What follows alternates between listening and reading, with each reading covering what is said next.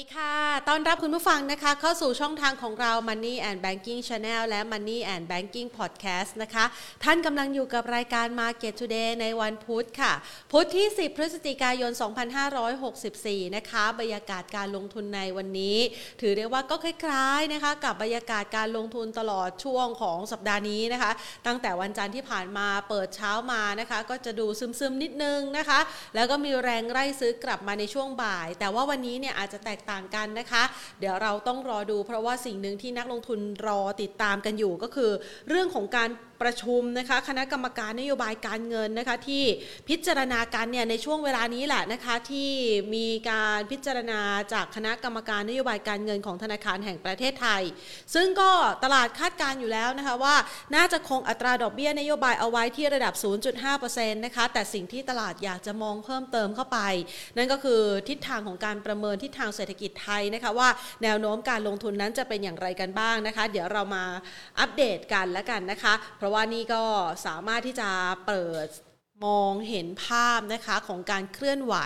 ในด้านของการเปิดรับนักท่องเที่ยวต่างชาติในช่วงที่ผ่านมานะคะสำหรับวันนี้นะคะกนงหรือว่าคณะกรรมการนโยบายการเงินที่มีการถแถลงข่าวออกมาในช่วงเวลา 14นาฬิกาที่ผ่านมาคือผ่านมาไม่กี่นาทีนี้นะคะมีมติคงอัตราดอกเบี้ยนโยบายเอาไว้ตามที่ตลาดคาด 0.5%นะคะในขณะที่มีการประเมินว่าแนวโน้มของเศรษฐกิจไทยผ่านจุดต่ำสุดในไตรมาสที่ 3 แล้ว และช่วงเวลานี้กำลังเข้าสู่ช่วงเวลาของการฟื้นตัวของเศรษฐกิจค่ะ โดยมีการประเมินนะคะบอกว่าตอนนี้เนี่ย การคาดการเศรษฐกิจไทยมีการประเมินครั้งก่อนหน้านะคะยังไม่ได้มีมุมมองเชิงบวกมากนัก ก็คือยังมองว่าเศรษฐกิจไทยในปีนี้ 2564 และ 2565 นะคะเติบโตได้ตามประมาณการครั้งก่อนนะคะ ซึ่งแรงส่งในระยะถัดไปเนี่ยต้องรอดูนะคะว่าการส่งออกหรือว่าการท่องเที่ยวจะฟื้นตัวมากแค่ไหน เพราะว่าส่วนหนึ่งแล้วเนี่ยแรงส่งจากภาครัฐอาจจะชะลอลงไปนะคะเรื่องของการส่งออกอาจจะไม่ได้โดดเด่นนะคะหรือแม้กระทั่งการท่องเที่ยวเนี่ยก็ต้องรอการฟื้นตัวัวของนักท่องเที่ยวด้วยนะคะ นี่ก็เป็นรายละเอียดเนี่ยที่นำมาฝากกันเพราะว่าตอนนี้เขากำลังแถลงข่าวกันอยู่นะคะ ก็สามารถพอจะประเมินได้แหละนะคะ ในมุมมองที่เป็นบวกมากขึ้นต่อเศรษฐกิจ แต่ว่ายังไม่ได้บวกมากนะคะ ต้องรอดู 3-4 ปัจจัยอย่างที่ว่านะคะ แนวโน้มการฟื้นตัวเนี่ยทางด้านของธนาคารแห่งประเทศไทยบอกว่ายังเปราะบาง ไม่แน่นอน รอดูตัวเลขผู้ติดเชื้อโควิด -19 นะคะที่จะมีการ เพิ่มหรือว่าลด คือควบคุมได้ดีไหมนะคะ หลังจากที่เปิดประเทศมาในวันที่ 1 พฤศจิกายนนะคะอะอันนี้แถลงให้ฟังนะคะ คือนำเอาข้อมูลที่ณปัจจุบันนี้เนี่ยกำลังแถลงนะคะ เรียกว่าถ่ายทอดสดนะผ่านไลฟ์ด้วยนะคะ ในเว็บไซต์ของธนาคารแห่งประเทศไทยนะคะ ก็เอามาฝากกันก่อนและการเป็นรายละเอียดที่อัปเดตกันนะคะสำหรับความคืบหน้า ส่วนทางด้านของตลาดหุ้นไทยในช่วงเช้าที่ผ่านมานะคะ อย่างที่บอกไปค่ะบรรยากาศการลงทุนนั้นก็เคลื่อนไหวในกรอบแคบๆแต่ส่วนใหญ่แล้วจะอยู่ในแดนลบนะคะ หุ้นที่มาเด่นนำตลาดในวันนี้เป็นหุ้นในกลุ่มชิ้นส่วนอิเล็กทรอนิกส์ค่ะ ไม่ว่าจะเป็น KCE Delta HANA นะคะปรับตัวได้อย่างคึกคักเลยทีเดียว ส่วนทางด้านของหุ้นในกลุ่มอื่นๆนะคะอย่างกลุ่ม leasing นะคะหรือในกลุ่มธนาคาร กลุ่มเปิดเมืองนะคะวันนี้ล้วนแล้วแต่มีการปรับตัวลดลงนะคะ เดี๋ยวน่าจะได้มาประเมินสถานการณ์กันนะคะ เพราะว่าส่วนหนึ่งแล้ว นักลงทุนอาจจะอยากรู้ว่าช่วงเวลาที่ตลาดหุ้นไทยปรับตัวในกรอบแคบๆ เพื่อที่จะเป็นแรงบีบอัดว่าจะขึ้นหรือจะลงเนี่ยนะคะ มุมมองนั้นเป็นยังไงแล้วจะมีโอกาสนะคะในกรอบที่จำกัดจะเลือกลงทุนยังไงกันดีนะคะสำหรับวันนี้ 10 อันดับแรก KCE นำมาเป็นอันดับที่ 1 ค่ะ บวกไป 4.32% MTC ปรับลดลงไป 5.93% Delta ขยับเพิ่มขึ้น 2%นะคะ IRPC บวกเพิ่มขึ้นมา ก่อนหน้านี้นะคะวันนี้ปรับลดลงไป 2.37%นะคะส่วนทางด้านของ GPSC ค่ะติดลบไป 1.66%อีก 5 อันดับก็เป็นปตทกันกุล SCB HANA แล้วก็ SCC ปูนซีเมนต์ไทยนะคะอะเราอัพภาพที่ให้เห็นกันนะคะสำหรับช่วงเช้าที่ผ่านมาที่บรรยากาศการลงทุนนั้นอาจจะมีภาพของการขายทำกำไรมากกว่าแรงซื้อเข้ามา ถึงแม้ว่านักทุนต่างชาติ จะเริ่มซื้อสุทธินะคะ แต่จริงๆแล้วก็คือการซื้อสุทธินี้ นักวิเคราะห์ก็ไม่ได้ให้น้ำหนักความสำคัญมากนักนะคะ ท่ามกลางการแข่งข้าของค่าเงินบาทที่มีการขยับตัวสูงขึ้นในวันนี้ด้วยนะคะ แล้วก็มีข่าวดีนะคะสำหรับใครที่ติดตามเรื่องของราคาน้ำมันนี่เมื่อกี้เห็นแวบๆเลยนะคะ ล่าสุดทางด้านของปั๊มน้ำมันนะคะ ประกาศในการที่จะปรับลดราคาน้ำมันดีเซลอีกแล้วนะคะ เดี๋ยวเดี๋ยวแพนหาข่าวเจอแล้วเดี๋ยวแพนนำมาพูดคุยกันแล้วกันนะคะ เพราะว่าน่าจะเป็นข่าวดีสำหรับผู้ใช้น้ำมันด้วยนะคะ แล้วก็หลาย ๆ คนก็อาจจะใช้ถนนหนทางมากขึ้นในช่วงเวลานี้นะคะ ล่าสุดก็มีการดูแลกำชับนะคะ ในเรื่องของการดูแลทั้งราคาน้ำมันที่เติมในรถยนต์ ดูแลทั้งราคาน้ำมันปาล์มขวดด้วย หลังจากที่ราคาปรับตัวสูงขึ้นในช่วงที่ผ่านมานะคะะมาดูกัน สำหรับวันนี้นะคะทิศทางของตลาดหุ้นไทย หลาย ๆ คนอยากจะมาประเมินนะคะภาพของการลงทุนนะคะว่าแนวโน้มของการลงทุนในช่วงเวลานี้เนี่ยจะประเมิน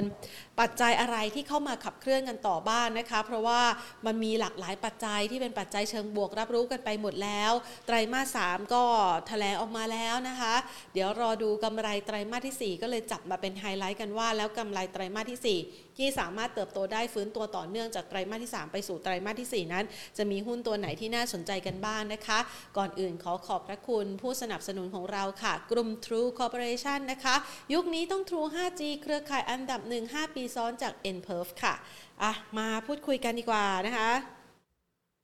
วันนี้ขออนุญาตนะคะ ต่อสายนะคะ ไปยังคุณสุโชติเทียรวรรณรัตน์ผู้อำนวยการฝ่ายวิจัย จากบริษัทหลักทรัพย์ KGI ประเทศไทยค่ะ คุณสุชดคะมาวันนี้เนี่ยนะคะ อยากจะมาหาประเด็นเพิ่มเติมหลังจากที่ เชื่อว่านักลงทุนรับรู้ทั้งปัจจัยบวกปัจจัยลบเนี่ยนะคะสำหรับตลาดหุ้นไทยในช่วงที่ผ่านมาไปเรียบร้อยแล้ว ก็เลยอยากจะมาขอให้คุณสุชดช่วยคาดการณ์หาปัจจัยบวกใหม่ๆหน่อยนะคะ ในช่วงโค้งท้ายปีแบบนี้เอากินเดือนสักพฤศจิกายนไปจนถึงธันวาคมแล้วกันนะคะ เราประเมินว่ามันยังพอจะเหลือปัจจัยที่ให้เรารับรู้เนี่ยในช่วงเดือนครึ่งต่อจากนี้ยังไงบ้างคะครับ ช่วงที่เหลือเนี่ยนะฮะตอนนี้เอาเอาอย่างนี้ก่อนนะครับว่าดัชนีเนี่ยตั้งแต่ที่เราเร่งฉีดฉีดวัคซีนโควิดในจีนกันแบบเร่งเร่งตัวขึ้นมาเป็น S-curve เนี่ยนะฮะต้องบอกว่าดัชนีเซ็นดินเด็กเนี่ยก็เด้งจากพันห้าร้อยขึ้นมาพันหกร้อยกว่าๆนะหลังจากนั้นเนี่ยก็เริ่มนิ่งเริ่มไซเวย์ออกข้างนะครับก็คงจะเป็นลักษณะที่รอดูพัฒนาการอะไรเพิ่มเติม ว่าจะมีพัฒนาการเพิ่มเติมในเรื่องของแนวโน้มเศรษฐกิจหรือเปล่านะครับ หรือประเด็นใหม่ ๆเข้ามานะครับ ซึ่งตอนนี้เนี่ยก็ต้องบอกว่าทุกคนรออยู่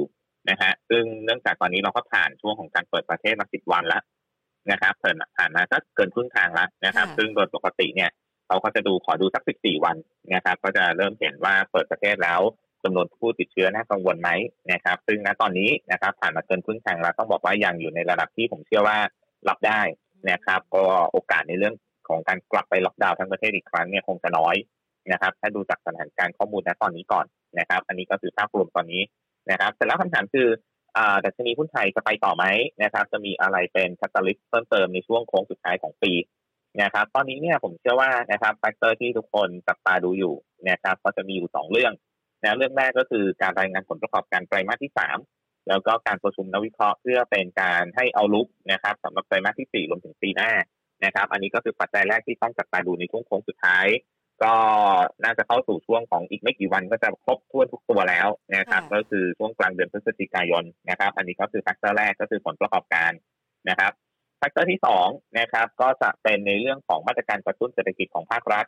นะครับ ซึ่งน่าจะมีออกมานะครับ ในช่วงสองเดือนสุดท้ายนะครับ คงจะต้องมีออกมาในช่วงสองเดือนสุดท้ายนะครับ โดยอาจจะเป็นในเรื่องของหุ้นในกลุ่มค้าปลีก นะครับก็คงจะเป็นมาตรการกระตุ้นการจับจ่ายใช้สอยรวมถึงในเรื่องของมาตรการการท่องเที่ยวนะครับ ที่อาจจะต้องมีมาช่วยกระตุ้นสำหรับนักท่องเที่ยวคนไทยนะครับผู้บริโภคคนไทยนะครับ ในช่วงโค้งสุดท้ายก่อนนะครับ เพราะฉะนั้นเนี่ยถามว่าคาตาลิสตอนนี้นะครับ มีสองเรื่องนะครับหนึ่งก็คือในเรื่องของงบนะฮะสองก็คือในเรื่องของมาตรการกระตุ้นเศรษฐกิจจากภาครัฐนะครับสำหรับในเรื่องของทิศทางดอกเบี้ย หรือในเรื่องของอประเด็นเรื่องของโควิด -19 เนี่ยผมเชื่อว่าน่าจะรับรู้ไปพอสมควรแล้วนะครับ ตอนนี้น่าจะไม่ไม่เป็นประเด็นอะไรมากนะนะครับ อย่างล่าสุดเนี่ยนะฮะที่ประชุมกรงงก็คงดอกเบี้ยนโยบายตามเดิมนะครับที่ 0.5%นะครับของไทยนะครับ แล้วก็คอมเมนต์ตามมาว่าเศรษฐกิจไทยน่าจะผ่านจุดต่ำสุดแล้วนะครับ อันนี้ก็น่าจะเป็นที่รับรู้รับทราบกันแล้วในตลาดหุ้นตอนนี้นะครับ ค่ะ จริงๆแล้วเนี่ยนะคะหลายๆ คนก็อยากจะประเมินนะคะ โดยเฉพาะอย่างยิ่งเรื่องของมาตรการกระตุ้นเศรษฐกิจของภาครัฐ เราให้น้ำหนักกับมาตรการไหนเป็นพิเศษคะที่จะเข้ามาช่วยทำให้นักลงทุนเนี่ยมีมุมมองเชิงบวกมากยิ่งขึ้นเกี่ยวกับทิศทางเศรษฐกิจไทยอะค่ะครับก็ช่วงสุดท้ายนะครับ ก็คงจะรอในเรื่องของไม่รู้จะใช้ชื่ออะไรนะครับ ถ้าเดิมเนี่ยก็จะเป็นช็อปช่วยชาติ นะครับก็จะเป็นลักษณะของการช้อปปิ้งแล้วก็คืนภาษีนะครับ ซึ่งผมเชื่อว่ามาตรการนี้เนี่ยน่าจะเป็นมาตรการที่มี impact ก่อนอันดับแรกๆนะครับสำหรับมาตรการอื่น ๆ ที่จะออกตามมาก็คงจะเป็นในเรื่องของงบอัดฉีดนะฮะงบอัดฉีดการลงทุนภาครัฐ หรือการออกมาตรการเพื่อจูงใจการลงทุนนะฮะในเรื่องของตัวอุตสาหกรรมต่างๆ ยกเลยโดยเฉพาะตอนนี้เนี่ยก็คงจะเป็นอุตสาหกรรมรถ EV นะครับที่มีข่าวมาว่าเตรียมที่จะออกมาตรการออกมาเพื่อดึงดูดการลงทุน นะครับ เพราะฉะนั้นเนี่ยตอนนี้นะครับถ้าให้ไล่เรียงการมาตรการภาครัฐที่จะออกมาเนี่ยแล้วผมเชื่อว่าจะมีอิมแพคในช่วงสองเดือนสุดท้ายนะครับซับเซชาติอันแรกอันที่สองคงจะเป็นการดึงดูดการลงทุนในส่วนของตัวรถ EV นะครับอุตสาหกรรม EV นะครับสำหรับในเรื่องของงบลงทุนที่เป็นสาธารณูปโภคขั้นพื้นฐานเนี่ยคงจะเป็นปีหน้านะครับในเรื่องของอัตราการก่อสร้างต่างๆนะครับค่ะ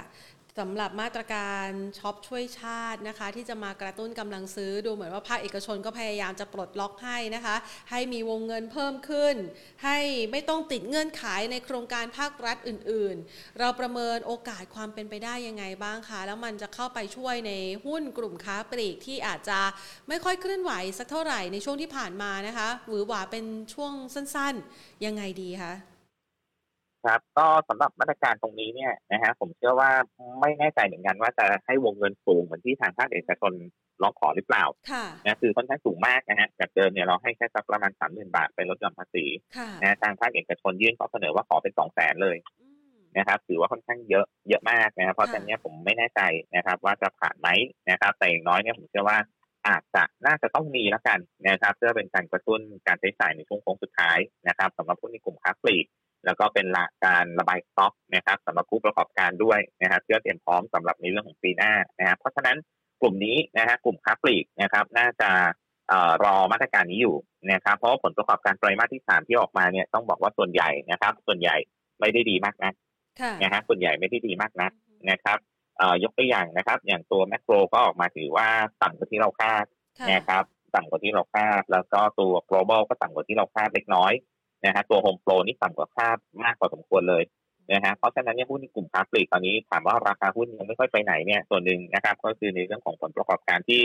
ต้องบอกว่าออกมาไม่ค่อยจะดีนะครับ ไม่ค่อยจะดีนักนะครับ ไม่ได้โดดเด่นมากนักนะครับ ก็คงจะไปรอสองเรื่องนะครับก็คือการประชุมนักวิเคราะห์นะครับดูว่าผู้บริหารเนี่ยจะให้มุมมองยังไงนะครับสำหรับในช่วงไตรมาสที่สี่แล้วก็ปีหน้านะสองก็คือมาตรการที่จะออกมาช่วยเพิ่มเติมนะครับ ค่ะสำหรับตัวที่ค้าปลีกที่อาจจะมีผลการดำเนินงานออกมาไม่ค่อยดีนักนี่ ถือว่ามันเป็นการสะท้อนกำลังซื้อของประชาชนในช่วงที่ผ่านมาด้วยไหมคะว่า อาจจะมีความซบเซาแล้วก็ไม่ได้ใช้จ่ายอย่างที่เราคาดว่ามันน่าจะคึกคัก ถึงว่าอยู่บ้านก็ไม่ได้ซื้อของมากินมาใช้กันมากสักเท่าไหร่อะค่ะ ครับก็ส่วนหนึ่งนะครับ ก็เป็นเรื่องของกำลังซื้อด้วยแล้วก็ส่วนหนึ่งหลัก ๆ เลยแล้วกันนะฮะก็คือการปิดสาขา นะปิดสาขาล็อกดาวน์นะครับอันนั้นเนี่ยกระทบหนักแน่นอนนะครับ แล้วก็อีกส่วนหนึ่งเนี่ยก็คือในเรื่องของการท่องเที่ยวที่มันปิดสนิทไปเลยตอนแต่งหน้าที่สามนะครับทั้งท่องเที่ยวจากคนไทยเองเนี่ยก็หายไปนะครับ ท่องเที่ยวจากต่างชาติก็หายไปด้วยนะครับ ซึ่งการท่องเที่ยวเนี่ยโดยปกติแล้วนะครับ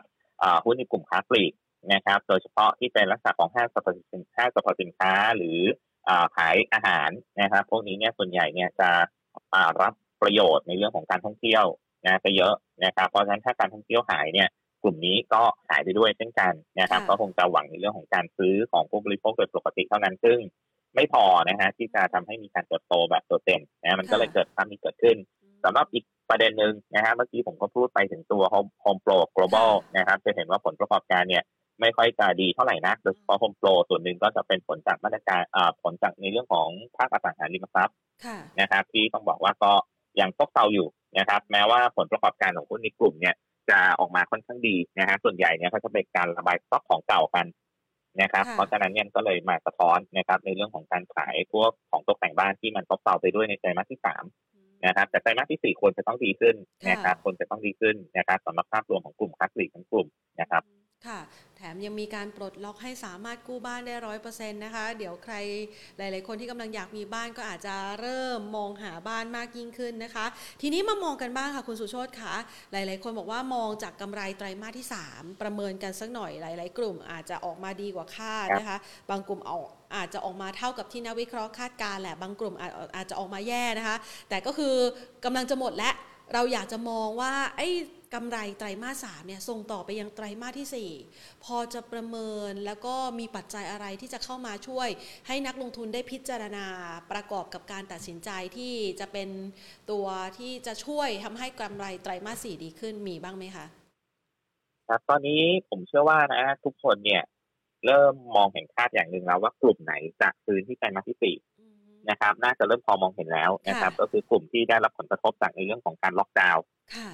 นะครับกลุ่มที่ล็อกดาวน์โดนโดนมาตรการล็อกดาวน์ไปในไตรมาสที่สามนะครับแล้วก็ผลประกอบการเนี่ยค่อนข้างแย่นะฮะบางตัวถึงขั้นขาดทุนเนี่ยไตรมาสที่สี่เนี่ยก็ควรจะเห็นภาพการคืนขึ้นมาเพราะฉะนั้นกลุ่มนี้เนี่ยค่อนข้างชัดนะครับว่า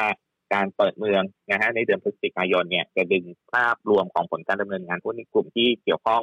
นะฮะไม่ว่าจะเป็นหุ้นในกลุ่มที่เกี่ยวข้องกับการท่องเที่ยวนะครับหุ้นในกลุ่มค้าปลีก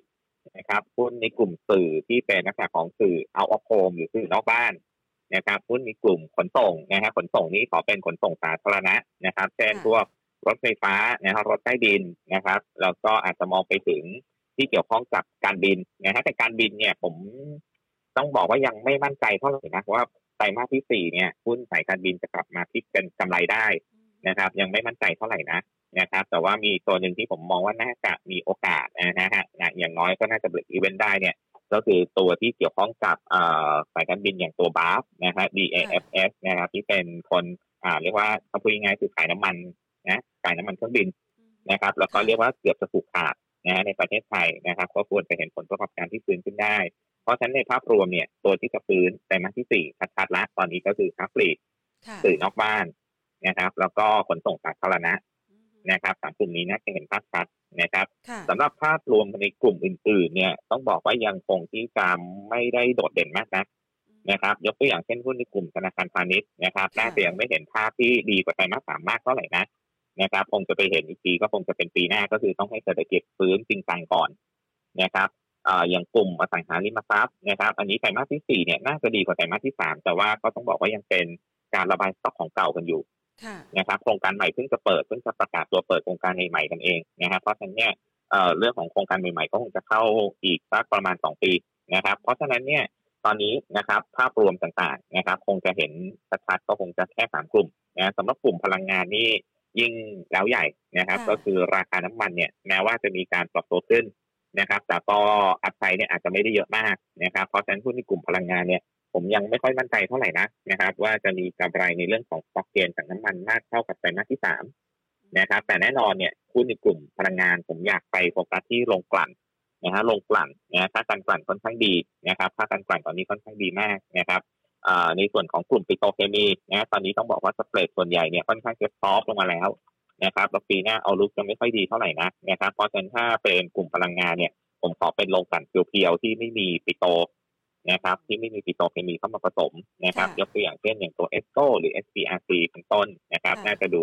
แล้วมีโอกาสโดดเด่นในไตรมาสที่สี่ได้ในส่วนของตัวผลการดำเนินงานหลักนะครับ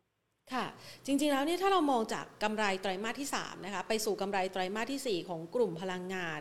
ดูเหมือนว่าราคาหุ้นเขาก็ไม่ค่อยสะท้อนสักเท่าไหร่ไหมคะคุณสุโชตไม่ว่าราคาจะขึ้นมาแล้วนะคะ มาทรงตัวอยู่ในระดับสูงแล้วนะคะ หรืออาจจะย่อลงไปในช่วงที่ผ่านมาสั้นๆ สักวันสองวันเนี่ยนะคะ ราคากลุ่มพลังงานก็ไม่ค่อยไปไหนเลย สาเหตุหลักๆ ที่มันไม่ค่อยไปไหนเลยมันเป็นเพราะอะไรคะ ครับ อันดับแรกนะฮะถ้าดูพลังงานที่มีปิโตรเคมีเข้ามาเป็นส่วนประกอบเนี่ยนะฮะสเปรดตอนนี้เริ่มจะแผ่วแล้วนะครับ หลายฝ่ายรวมถึงฝ่ายรีเสิร์ชเราเองก็มองสเปรดปิโตรเคมีเนี่ย มันไม่น่าจะดีไปมากกว่าปีก่อนนะที่ดีมากๆนะครับ อันดับแรกนะครับเพราะฉะนั้นพลังงานที่มีปิโตรเคมีจะดูแล้วซอฟนะครับดูแล้วไม่ค่อยเด่นนะฮะในส่วนของพลังงานที่เป็นตัวหลักของกลุ่มอย่างตัวน้ำมันดิบอย่างตัวปตทสพ นะครับ ในส่วนของตรงนี้เนี่ยผมเชื่อว่าหลายคนก็คงจะเทรดตามราคาน้ำมันนะครับ ซึ่งตอนที่สพมีการปรับตัวลงเนี่ยก็เป็นช่วงเดียวกันกับการที่ทางโอเปกพลัสมีการขยายกำลังการผลิตนะครับ แล้วก็ทำให้ราคาน้ำมันเนี่ยมีการพัฒนาลงมานะครับ แล้วตอนนี้เนี่ยราคาน้ำมันกำลังจะฟื้นกลับขึ้นไปก็จริงนะครับ แต่ก็เราก็มองว่าอัพไซด์ของน้ำมันเนี่ย มันก็คงจะไม่ได้เยอะมากนะครับ คือไม่ลงหรอกนะครับ เพราะว่าเราก็สู่ช่วงฤดูหนาว ซึ่งเป็นช่วงที่มีดีมาในส่วนของการใช้พลังงาน นะครับเพียงแต่ว่ามันจะทำให้อัพไซด์เนี่ยไม่ได้เยอะมากนะครับสำหรับน้ำมัน เพราะฉะนั้นเนี่ยก็เลยเป็นเหตุผลว่าทำไมหุ้นกลุ่มพลังงานที่เป็นน้ำมันก็ยังไม่ค่อยโดดเด่นนะครับ เพราะว่าโดนน้ำมันดิบนะฮะอัพไซด์ตึงอยู่นะครับ แต่ว่าถ้ากลับมาดูตัวโรงกลั่นนะฮะโรงกลั่นเนี่ยนะครับจะเห็นว่านะครับโรงกลั่นเนี่ยอาจจะมีการปรับตัวตามทิศทางของราคาน้ำมันดิบบ้างนะครับ แต่ผมเชื่อว่าสุดท้ายแล้วเนี่ย เวลาสุดทางจริงๆเนี่ยนะครับ ในส่วนของตัวค่าการกลั่นตอนนี้ที่นักวิเคราะห์ของเรา เอ่อเข้าไปคุยกับทางผู้บริหารแต่ละที่เนี่ยเริ่มเห็นค่าการกลั่นปรับตัวขึ้นมาแบบมีนัยสำคัญมากๆนะครับ มันก็จะไปสะท้อนที่ในส่วนของตัวผลการผลการดำเนินงานที่ไม่รวมผลของสต็อกน้ำมันนะครับ เพราะฉะนั้นเนี่ยผมเชื่อว่าน้ำมันเนี่ยพลังงานเนี่ยเอาลงกลั่นจะดูดีสุดนะครับ แล้วก็เมื่อกี้ก็ตอบคำถามว่าทำไมพลังงานดูแล้วไม่ค่อยโดดเด่นนะครับหนึ่งคือปิโตถ่วงนะครับสองคืออัพไซด์น้ำมันเนี่ยก็อาจจะไม่ได้เยอะมากนะครับแม้ว่าจะไม่ลงนะฮะแต่เราเชื่อว่ามันไม่มันมันคงไม่ทะลุร้อยเหรียญ นะครับ ตอนนี้ก็ไปแล้วแปดสิบกว่าๆนะอัพไซด์มันก็อีกไม่ได้เยอะนะครับค่ะช่วงนี้ราคาถ่านหินขยับเพิ่มขึ้นมานี่ มันพอจะเป็นโอกาสในการที่จะปล่อยของหรือเปล่าคะ หรือว่ามันมองว่าเป็นโอกาสที่จะเข้ามาเก็งกำไรอีกรอบหนึ่งคะครับครับสำหรับถ่านหินเนี่ยถ้าถ้าพูดกันตรงๆก็คือบ้านปูนะฮะตัวหลักของกลุ่มนะครับถ่านหินเนี่ยต้องบอกว่านักวิเคราะห์ของเราก็มองว่ามันจะยืนแถวๆบริเวณกราฟอันนี้เป็นถ่านหินยูคัสเซิล นะครับราคาล่าสุดอยู่ที่ร้อยหกสิบดอลลาร์สหรัฐต่อตันนะครับนักวิเคราะห์ของเราก็มองว่าน่าจะยืนเหนือร้อยห้าสิบนะไม่น่าต่ำกว่าร้อยห้าสิบนะฮะแม้ว่าช่วงที่ผ่านมาเนี่ยปรับตัวลงมาแรงเพราะว่าจีนเริ่มอัดอัดกำลังการผลิตถ่านหินนะเร่งกลับขึ้นมานะครับทำให้ราคาถ่านหินเนี่ยมันมีการปรับตัวลงนะครับ ซึ่งตรงนั้นเนี่ยเรามองว่ามันไม่น่าจะหลุดร้อยห้าสิบเพราะว่าเข้าสู่ฤดูหนาวที่ปีนี้เป็นลานิญานะครับดีมาถ่านหินเนี่ยจะค่อนข้างสูงมากรวมถึงราคาก๊าซเนี่ย ปรับตัวขึ้นมาขึ้นมาค่อนข้างแรงนะครับก็เลยทำให้ถ่านหินเนี่ยน่าจะยืนต่อเนื่องไปจนถึงช่วงของต้นปีหน้านะครับพอถ่านหินยืนสูงถึงต้นปีหน้านะครับแถวๆร้อยห้าสิบเหรียญดอลลาร์นะครับ เพราะฉะนั้นเนี่ยในส่วนของตัวบ้านปูเองนะครับ ก็น่าจะเป็นลักษณะที่ไม่น่าลงนะดาวไซน่าจะน้อยนะครับเพียงแต่ว่าการปรับขึ้นเนี่ยก็คงจะต้องเป็นลักษณะการเทรดดิ้งนะครับ ในช่วงของการรายงานผลประกอบการนะครับเพราะผมเชื่อว่าผลประกอบการน่าจะออกมาดี ในไตรมาสที่สี่ดีต่อเนื่องจากไตรมาสที่สามนะครับเพียงแต่ว่าอัพไซด์ของเขาเนี่ยจะเริ่มขยับขึ้นน้อยละนะครับ น้อยหน่อยนะครับ เพราะว่าอย่างที่บอกไปฐานหินเนี่ยพอเข้าสู่ช่วงของพ้นฤดูหนาวก็คือพ้นไตรมาสที่หนึ่งเนี่ยก็มีความเสี่ยงละนะครับ ว่าอาจจะมีการปรับตัวลงนะครับเพราะฉะนั้นสำหรับบ้านปูเนี่ยคำถามคือจะฟื้นจริงไหมนะครับ ก็ถ้าให้ผมตอบก็คือจะเป็นลักษณะการเทรดดิ้งนะครับ แล้วก็คาตาลิสที่รออยู่จริง ๆ นะครับ ก็คือจากการที่เขาขายธุรกิจโรงไฟฟ้าของเขาไปก่อนหน้านี้เนี่ยนะครับ น่าจะเป็นโซลาร์ฟาร์มนะฮะได้เงินเข้ามาเป็นหมื่นกว่าล้านนะครับ ตรงนี้เนี่ยนักวิเคราะห์ก็ประเมินนะครับ คงจะไม่ได้จ่ายเป็นปันผลนะฮะคงจะเป็นลักษณะของเอาเงินไปต่อนะไปซื้อธุรกิจโรงไฟฟ้าอื่นต่อนะครับ เป็นเงินต่อเงินนะฮะเพราะฉะนั้นเนี่ยผมเชื่อว่า catalyst ที่รออยู่ของบ้านปูเนี่ยนอกเหนือจากถ่านหินก็คือการประกาศซื้อโรงไฟฟ้าใหม่นะครับ ซึ่งน่าจะมีการประกาศเร็วๆนี้นะฮะอย่างน้อยเนี่ยผมเชื่อว่าน่าจะก่อน ในเรื่องของการปิดงบปีนะเพราะปิดงบปีปุ๊บเนี่ยเดี๋ยวมันจะมีคำถามตามมาในเรื่องของการจ่ายปันผลนะฮะว่าเงินคาไว้อยู่ในบริษัทเป็นหมื่นกว่าล้านเนี่ยจะจ่ายปันผลไหมนะเพราะนั้นผมเชื่อว่าการปิดดีลน่าจะเร่งปิดก่อนนะปิดก่อนในช่วงของงบปีนะฮะเพราะฉะนั้นก็บ้านปูก็ catalyst มีสองเรื่องนะครับถ่านหินไม่น่าลงแล้วนะฮะสองก็คือรอซื้อธุรกิจโรงไฟฟ้าใหม่เพิ่มนะครับเข้ามาในพอร์ตแสดงว่าราคาณปัจจุบันนี่น่าช็อปหรือว่ายังไงดีคะ เป็น trading ครับเป็น trading อย่างที่บอกคือไม่ลงแล้วนะฮะเสร็จแล้วเนี่ยอะไหนๆมาถามถึงราคานะฮะเมื่อกี้พูดถึงบ้านปูกับ catalyst ของเขานะฮะมาดูในกราฟเชิงราคาจะเห็นว่าบ้านปูเนี่ยนะฮะหลังจากที่ลงมาตั้งแต่ 14 บาทกว่าๆ14 บาท 50 เนี่ยนะฮะลงมาถึงแถวๆ10 บาทกว่าๆถามว่าทำไมเขาถึงหยุดแถวๆ10 บาทกว่าๆนะครับเป็นเป็นจุดในเชิงสัญญาณทางเทคนิคที่ทุกคนเห็นเหมือนกัน ก็คือเส้นค่าเฉลี่ย200 วันอยู่ตรง 10.9 นะครับเส้นค่าเฉลี่ย 200 วันอยู่ตรง 10.9 จะเห็นว่ามีอาจจะมีการ error หลุด 10.9 บ้างเล็กน้อยนะครับ แต่สุดท้ายก็เป็นลักษณะการวนเวียนป้วนเปี้ยนอยู่แถวๆ10.9 นะครับ ลักษณะนี้เนี่ยมอง downside ต่ำเหมือนกับราคาถ่านหินนะครับ มันสอดคล้องกันนะครับ เพราะฉะนั้นถ้าจะ trading นะฮะแถวๆบริเวณ 10.9 บวกลบนะครับ แล้วก็ในส่วนของแนวรับเนี่ย ผมมองที่ 10.7 ก่อนนะครับ แล้วก็ในส่วนของจุด stop loss ส่วนผิดทางก็คือจุดโลที่เขาทำเอาไว้นะครับ ตรง 10.4 นะครับ ในส่วนของแนวต้านนะครับ อยากให้ดูตรงบริเวณพาส11.4 ตรงนี้เนี่ยถ้าติดพ้น 11.4 นะครับ ผมเชื่อว่าการปรับตัวลงน่าจะจบแล้วนะครับ 11.4 นะฮะการปรับตัวลงน่าจะจบแล้วน่าจะกลับขึ้นไปสู่แนวต้านที่เขาเป็นกลุ่มเส้นค่าเฉลี่ยที่เรียนตัวเกาะกลุ่มกันอยู่ตรง 12 บาทนะครับเพราะฉะนั้นถ้าพ้น 11.4 น่าจะดีดตัวขึ้นไปทดสอบแถว12 บาท เป็นลักษณะการ trading นะครับสำหรับตัวบ้านปูนะครับ แล้วก็ อย่างที่คอมเมนต์ไปว่าอย่าถือเพลินอย่าถือยาวนะครับ พอพ้นฤดูหนาวนะฮะเชื่อว่าราคาถ่านหินอาจจะมีการปรับตัวลงบ้างนะครับ ตรงนั้นเนี่ยอาจจะเป็น sentiment ที่ไม่ค่อยดีนะสำหรับบ้านปูนะครับ พูดถึงราคาถ่านหินนะคะ พูดถึงเรื่องของโรงไฟฟ้า คุณผู้ชมก็ส่งเข้ามาเลยนะคะ GPSC วันนี้นะคะ ราคาลงมาค่อนข้างแรงนำหุ้นในกลุ่มโรงไฟฟ้าที่ก่อนหน้านี้ก็ลงมาค่อนข้างแรงเหมือนกันนะคะ สาเหตุหลักๆ นี่เราประเมินจากปัจจัยอะไรเข้ามากดดันคะครับก็ผลประกอบการไตรมาสที่สามไม่ค่อยดีนะครับ ต้นทุนขึ้นนะครับ แล้วก็เจอในเรื่องของ FX loss หรืออัตราแลกเปลี่ยนเข้าไปนะครับ ซึ่งก็ไม่ค่อยดีแล้วก็นักวิเคราะห์เราก็ประเมินว่าไตรมาสที่สี่ก็ยังไม่ค่อยเด่นอีกนะฮะสำหรับตัว GPSC นะฮะเพราะฉะนั้นเนี่ยมันอาจจะทำให้ราคาหุ้นของเขาเนี่ยเป็นลักษณะการปรับตัวลงมาชั่วคราว ซึ่งถ้าใครยังไม่มีของนะผมก็เชื่อว่าการย่อตัวลงมานะครับแถวๆบริเวณ 70 บาทต้นๆนะครับอาจจะสัก72 บาทลงมาจนถึง 70 บาทนะครับบริเวณนั้นเนี่ยถ้าเกิดว่าเริ่มตั้งฐานได้บริเวณนั้น นะครับ มองเป็นโอกาสในการเข้าสะสมใหม่ หรือสำหรับคนที่มีอยู่แล้วนะครับถ้ายังไม่ได้คัดลอสตอนที่เขาหลุดเส้นค่าเฉลี่ย 200 วันเมื่อ 2 วันก่อนตรง 76 บาทนะครับ อาจจะต้องไปหาจังหวัดหัวเฉลี่ยข้างล่างนะครับเนื่องจากว่าผมเชื่อว่าถ้ามองกันภาพของลองเทอมเนี่ยยังดีอยู่นะครับ แล้วก็คงจะเป็นเรียกว่าเป็นยานแม่ของกลุ่มปตทเหมือนกันในเรื่องของการทำธุรกิจ Energy Storage นะครับเพราะฉะนั้นนะฮะสำหรับตัว GPSC เองเนี่ยลงมาค่อยซื้อนะครับ คงจะลงมาแถวๆบริเวณใกล้ๆ70 บาทอีกรอบหนึ่ง นะครับ คุณผู้ชมบอกว่าติดอยู่ที่ 75 76 บาทนะคะ ก็รอช็อปที่ใกล้ๆ 70 บาทอีกครั้งหนึ่งเลยใช่ไหมคะครับค่ะครับก็ตรง 76 บาทเนี่ยคือจุดที่เป็นจุดวัดใจตอนที่เขาหลุดเส้น200 วันลงมานะเพราะฉะนั้นถ้าไม่ได้คัดลอตรงนั้นนะครับ หรือไปรับตรงนั้นแล้วเนี่ยนะครับ ผมเชื่อว่าอีกอีกไม่น่าจะเยอะนะฮะอีกเอ่อลงมาอีกสักประมาณ 72 น่าจะเริ่มทยอยถัวเฉลี่ยนะสำหรับตัว CPSC นะครับ หรืออีกกรณีหนึ่งนะครับ ถ้าเกิดว่าเอ่อไม่รีบจริงๆนะฮะรอให้เขาสร้างฐานได้ก่อนนะครับ ผมเชื่อว่าสร้างฐานได้เนี่ยน่าจะมีโอกาสในเรื่องของการฟื้นตัวอีกรอบหนึ่งดีกว่านะถ้ารับความเสี่ยงน้อยก็รอเขายืนสร้างฐานได้หยุดทำยูโรนะครับแล้วค่อยซื้อนะครับ สำหรับตัว GPSC นะคะ ส่วนหนึ่งนี่เรามีการประเมินเกี่ยวกับราคาก๊าซด้วยไหมคะ เพราะว่าหลาย ๆ คนบอกว่าช่วงที่ผ่านมาเนี่ยราคาก๊าซปรับตัวสูงขึ้น เร่งตัวมากกว่าราคาน้ำมันดิบอีกนะคะ มันมี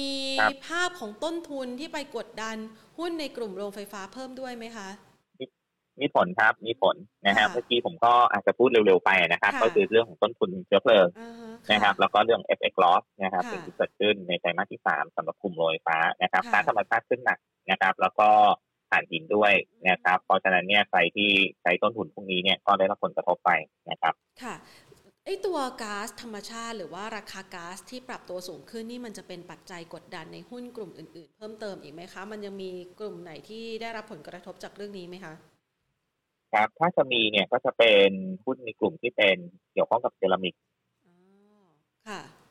นะฮะเซรามิกเนี่ยจะใช้ก๊าซธรรมชาติค่ะนะครับ ในเรื่องของการการผลิตนะครับ ยกตัวอย่างเช่นหุ้นในกลุ่มกระเบื้องนะครับ อย่าง DTC ค่ะนะฮะเป็นต้นหรืออย่างตัวเล็กหน่อยนะครับ ตัวลูกไฟฟ้าอย่างตัว AI นะครับ ตัวนี้ก็ได้รับผลกระทบในเรื่องของต้นทุนเชื้อเพลิงเหมือนกันนะครับ เพราะฉะนั้นเนี่ยถามว่าตัวการธรรมชาติกระทบกลุ่มไหนอีกตอนนี้ก็เท่าที่นึกได้นะครับ ก็จะเป็นกลุ่มกระเบื้องนะฮะแล้วก็กลุ่มที่เป็นลักษณะของเซรามิกนะครับสองกลุ่มนะครับสองตัวนะฮะซึ่งกลุ่มเหล่านี้เราก็ไม่ได้ให้ความน่าสนใจในการลงทุนอยู่แล้วใช่ไหม ครับผมก็มองว่าอาจจะมีอีกตัวหนึ่งนะครับแต่ไม่แน่ใจโครงสร้างต้นทุนนะครับ ก็คือตัวคอตโต้นะครับ ซึ่งซึ่งโดยปกติแล้วก็ต้นทุนพลังงานก็เป็นต้นทุนหลักเหมือนกันนะส่วนหนึ่งนะครับ แล้วก็ไหนๆก็แตะในเรื่องของต้นทุนเชื้อเพลิงนะครับ จะมีอีกตัวหนึ่งเนี่ยนะครับจะไม่ใช่ก๊าซธรรมชาติแต่เป็นถ่านหินนะฮะต้นทุนหลักคือถ่านหินก็คือปูนซีเมนต์นี่หุ้นปูนซีเมนต์ต้นทุนหลักคือถ่านหิน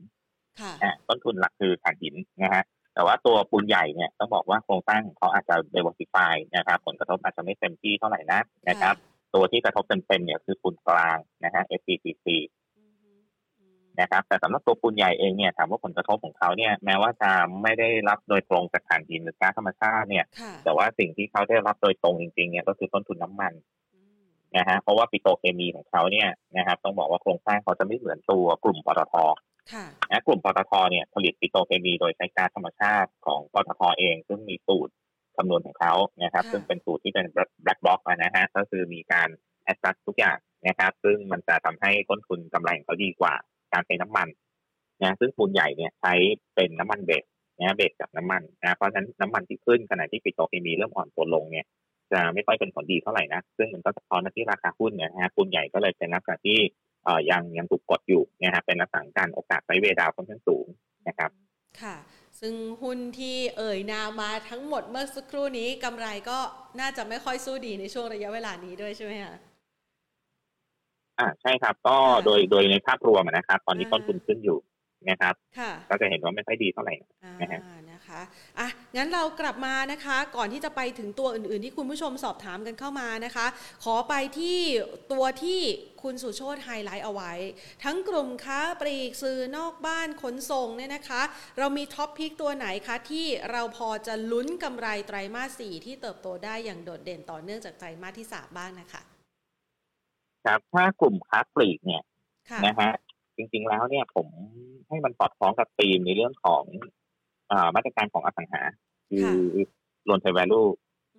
นะครับ RTV นะฮะมันก็จะมีสองตัวที่น่าสนใจนะครับ แต่ว่าผมยังไม่แน่ใจในเชิงของประมาณการของนักวิเคราะห์เรานะครับเนื่องจากว่าเขาคงจะรอ analyst meeting นิดนึงนะครับ ซึ่งถ้ามันไปสอดคล้องกับตัว LTV เนี่ยว่าอสังหากำลังจะฟื้นนะครับ ก็ผมมองไปที่ตัว Home Pro กับ ILM นะฮะ Index Living Mall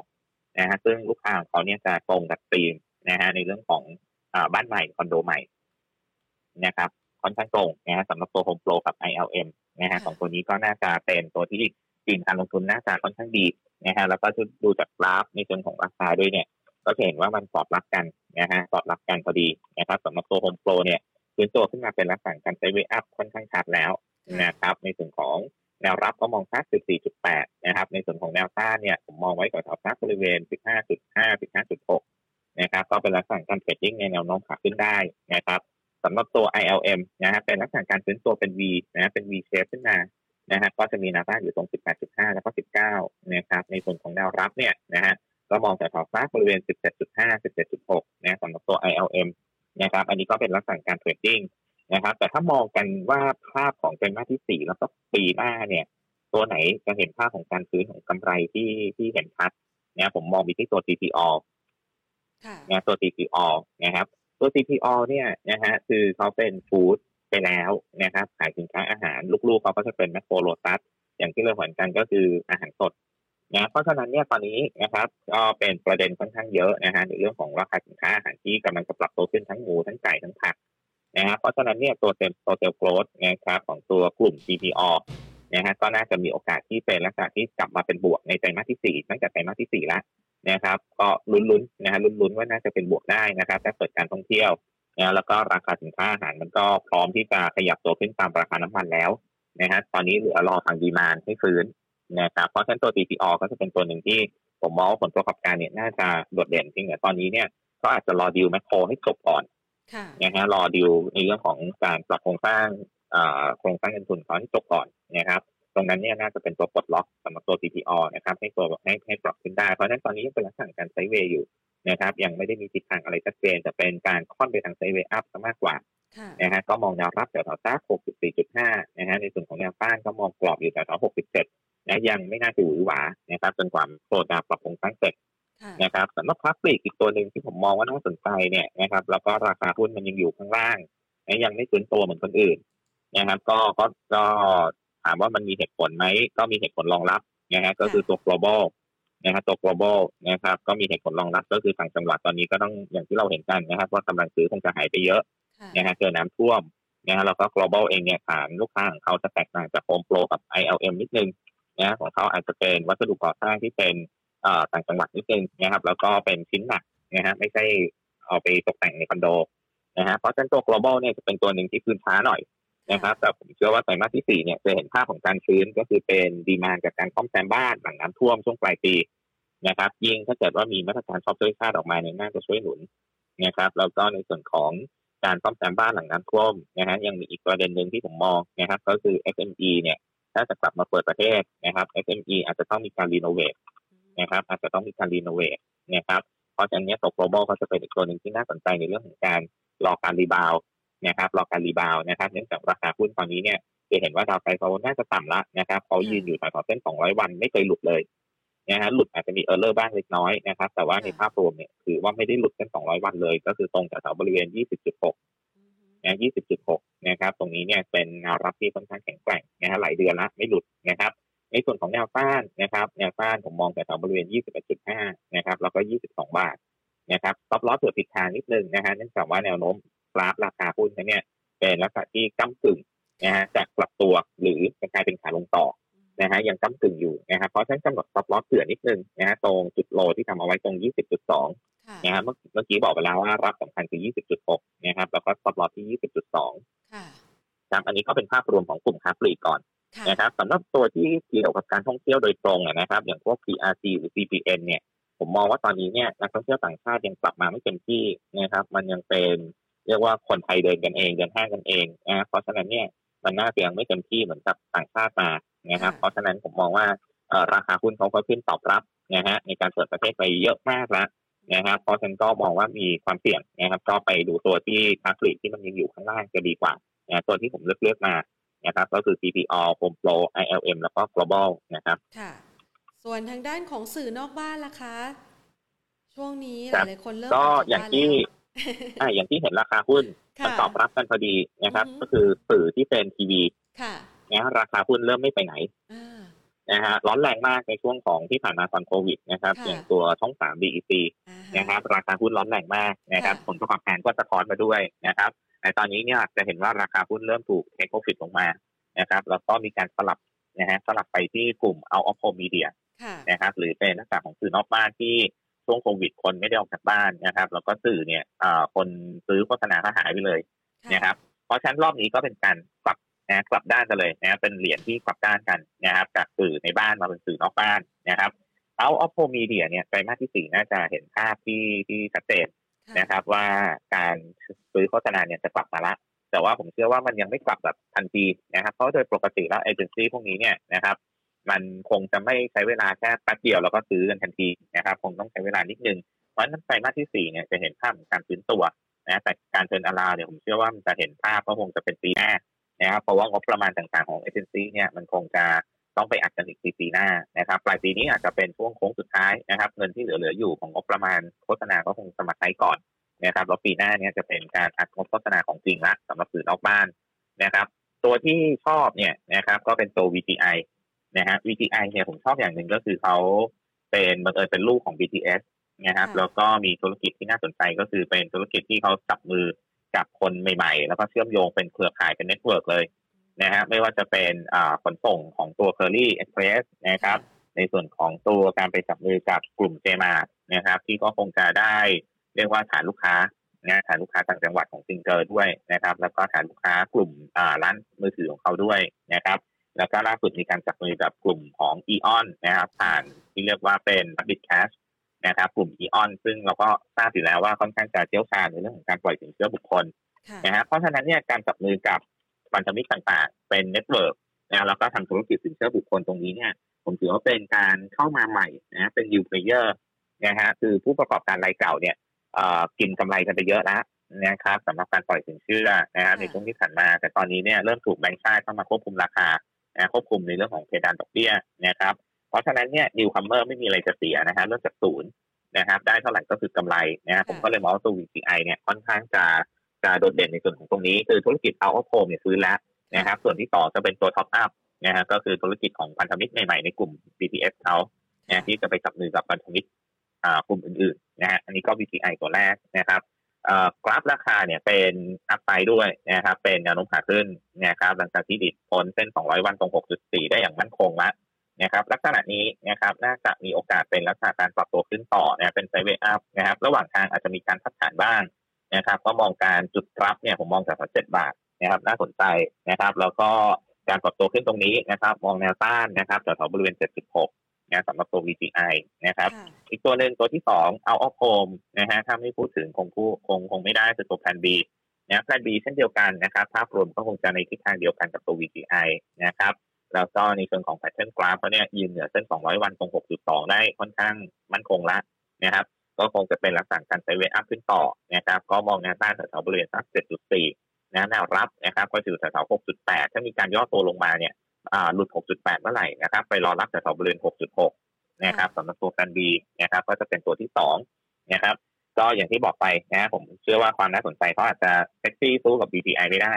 นะครับ ก็คือเป็นเอาโคมเพียวๆนะครับ ตัวสุดท้ายที่เป็นเอาออโคมนะฮะก็คนอาจจะไปขู่ว่าเขาเป็นสันทนาการด้วยนะครับ แต่จริงๆเนี่ยรายได้จากการโฆษณาก็เยอะเหมือนกันนะฮะโฆษณาในโรงหนังนะฮะก็คือตัวเมเจอร์นะตัวเมเจอร์ก็จะเป็นตัวหนึ่งนะฮะที่ที่ผมมองว่า ไตรมาสที่สี่เนี่ยหนังใหม่เข้าเยอะมากนะครับ ตอนนี้เนี่ยมันเป็นปัญหาอย่างหนึ่งก็คือเอ่อเรียกว่ารอบดูหนังไม่พอนะฮะที่ที่ทางผู้บริหารแต่ละเจ้าบอกมา ไม่ว่าจะเป็นทางเอ่อ SF เองหรือทางเมเจอร์เองนะครับ ก็คือรอบดูหนังไม่พอนะฮะคนในบางพื้นที่เนี่ยเต็มนะครับสำหรับหนังใหม่ๆที่ดังๆนะฮะก็สำหรับตัวเมเจอร์เองนะครับ ตอนนี้นะครับผลประกอบการไตรมาสที่ 4 ควรจะเห็นภาพของการฟื้นขึ้นมานะครับ ก็อย่างต่ำๆผมเชื่อว่าต้องเห็นการ break even นะครับ แล้วก็ปีหน้าคงจะเห็นกำไรนะครับ นอกเหนือจากกำไรพิเศษที่เข้ามาแล้วในไตรมาสที่3นะครับ ในส่วนของกราฟราคาของเขาเนี่ยนะครับที่ผ่านมามีการพักฐานลงมาค่อนข้างแรงนะครับแต่มีการดีดตัวกลับขึ้นมายืนเหนือเส้น 200 วันได้พอดีนะครับตรง 20.6นะลักษณะนี้เป็นการฟื้นแบบ V shape ขึ้นมานะผมมองนะครับว่าน่าจะขึ้นไปติดแถวๆบริเวณซัก21.5 บวกลบนะครับ ถ้าเกิด21.5 ได้เนี่ยถือว่าดี นะครับถือว่าดีน่าจะเป็นลักษณะการปรับตัวขึ้นไปทดสอบ 22 บาทได้ แต่ถ้ายังยืนเหนือ 21.5 ไม่ได้นะครับ ก็คงจะไซด์เวย์แถวๆ21 บาทก่อนนะครับสำหรับตัวเมเจอร์นะครับ ก็จะเป็นตัวที่สามนะครับสำหรับหุ้นในกลุ่มที่เป็นลักษณะของสื่อนอกบ้านนะครับ ส่วนขนส่งนี้ก็เป็นรถไฟฟ้าทั้งบนดินและใต้ดินก็คือ BTS กับ BEM ใช่ไหมฮะ ครับครับแต่ผมขอ B ขอ BTS แล้วกันนะฮะอย่างที่เมื่อกี้ผมพูดไปถึงตัว VGI นะครับว่าผมชอบ story ในเรื่องของการมีพันธมิตรเพิ่มเติมธุรกิจใหม่ๆนะฮะแล้วก็เป็น newcomer ในธุรกิจที่ที่กำไรดีนะฮะก็คือธุรกิจสินเชื่อนะครับแล้วก็มันจะสอดรับกับตัวนักดิบก๊าซของเขานะครับก็จะใช้เป็นโครงข่ายพอดีนะสำหรับตัว BTS นะครับสำหรับตัว BTS ก็ให้เป็น top pick แล้วกันนะฮะในเรื่องของการขนส่งนะครับ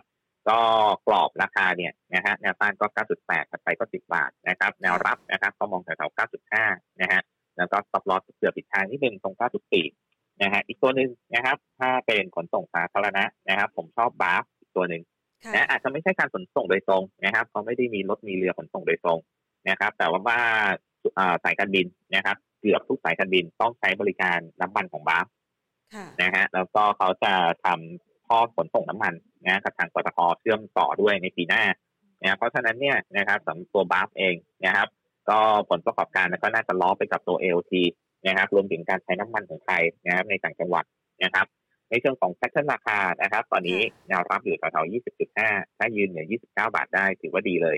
นะครับ น่าจะมีโอกาสทดสอบแถวบริเวณไฮเดิมที่ทำเอาไว้แถวๆ31นะครับสำหรับหุ้นบาฟนะครับก็เป็นตัวหนึ่งที่ผมเชื่อว่าเขาเล่นล้อไปกับตัว LT ได้นะครับ นี่คุณผู้ชมสอบถามเข้ามานะคะ หลังจากที่คุณสุโชตพูดถึงค้าปลีกไปหลายตัว คุณชาวเลยบอกว่าตัว CRC เนี่ยเขามีไทยวัสดุน่าสนใจด้วยไหมคะ ใช่ไหมคะเขามีไทยวัสดุหรือเปล่าตัวไหนนะ CRC ใช่ค่ะอ๋อครับ ก็ไทยวัสดุจะอยู่ในกลุ่มของเครือเซ็นทรัลอ่าฮะค่ะ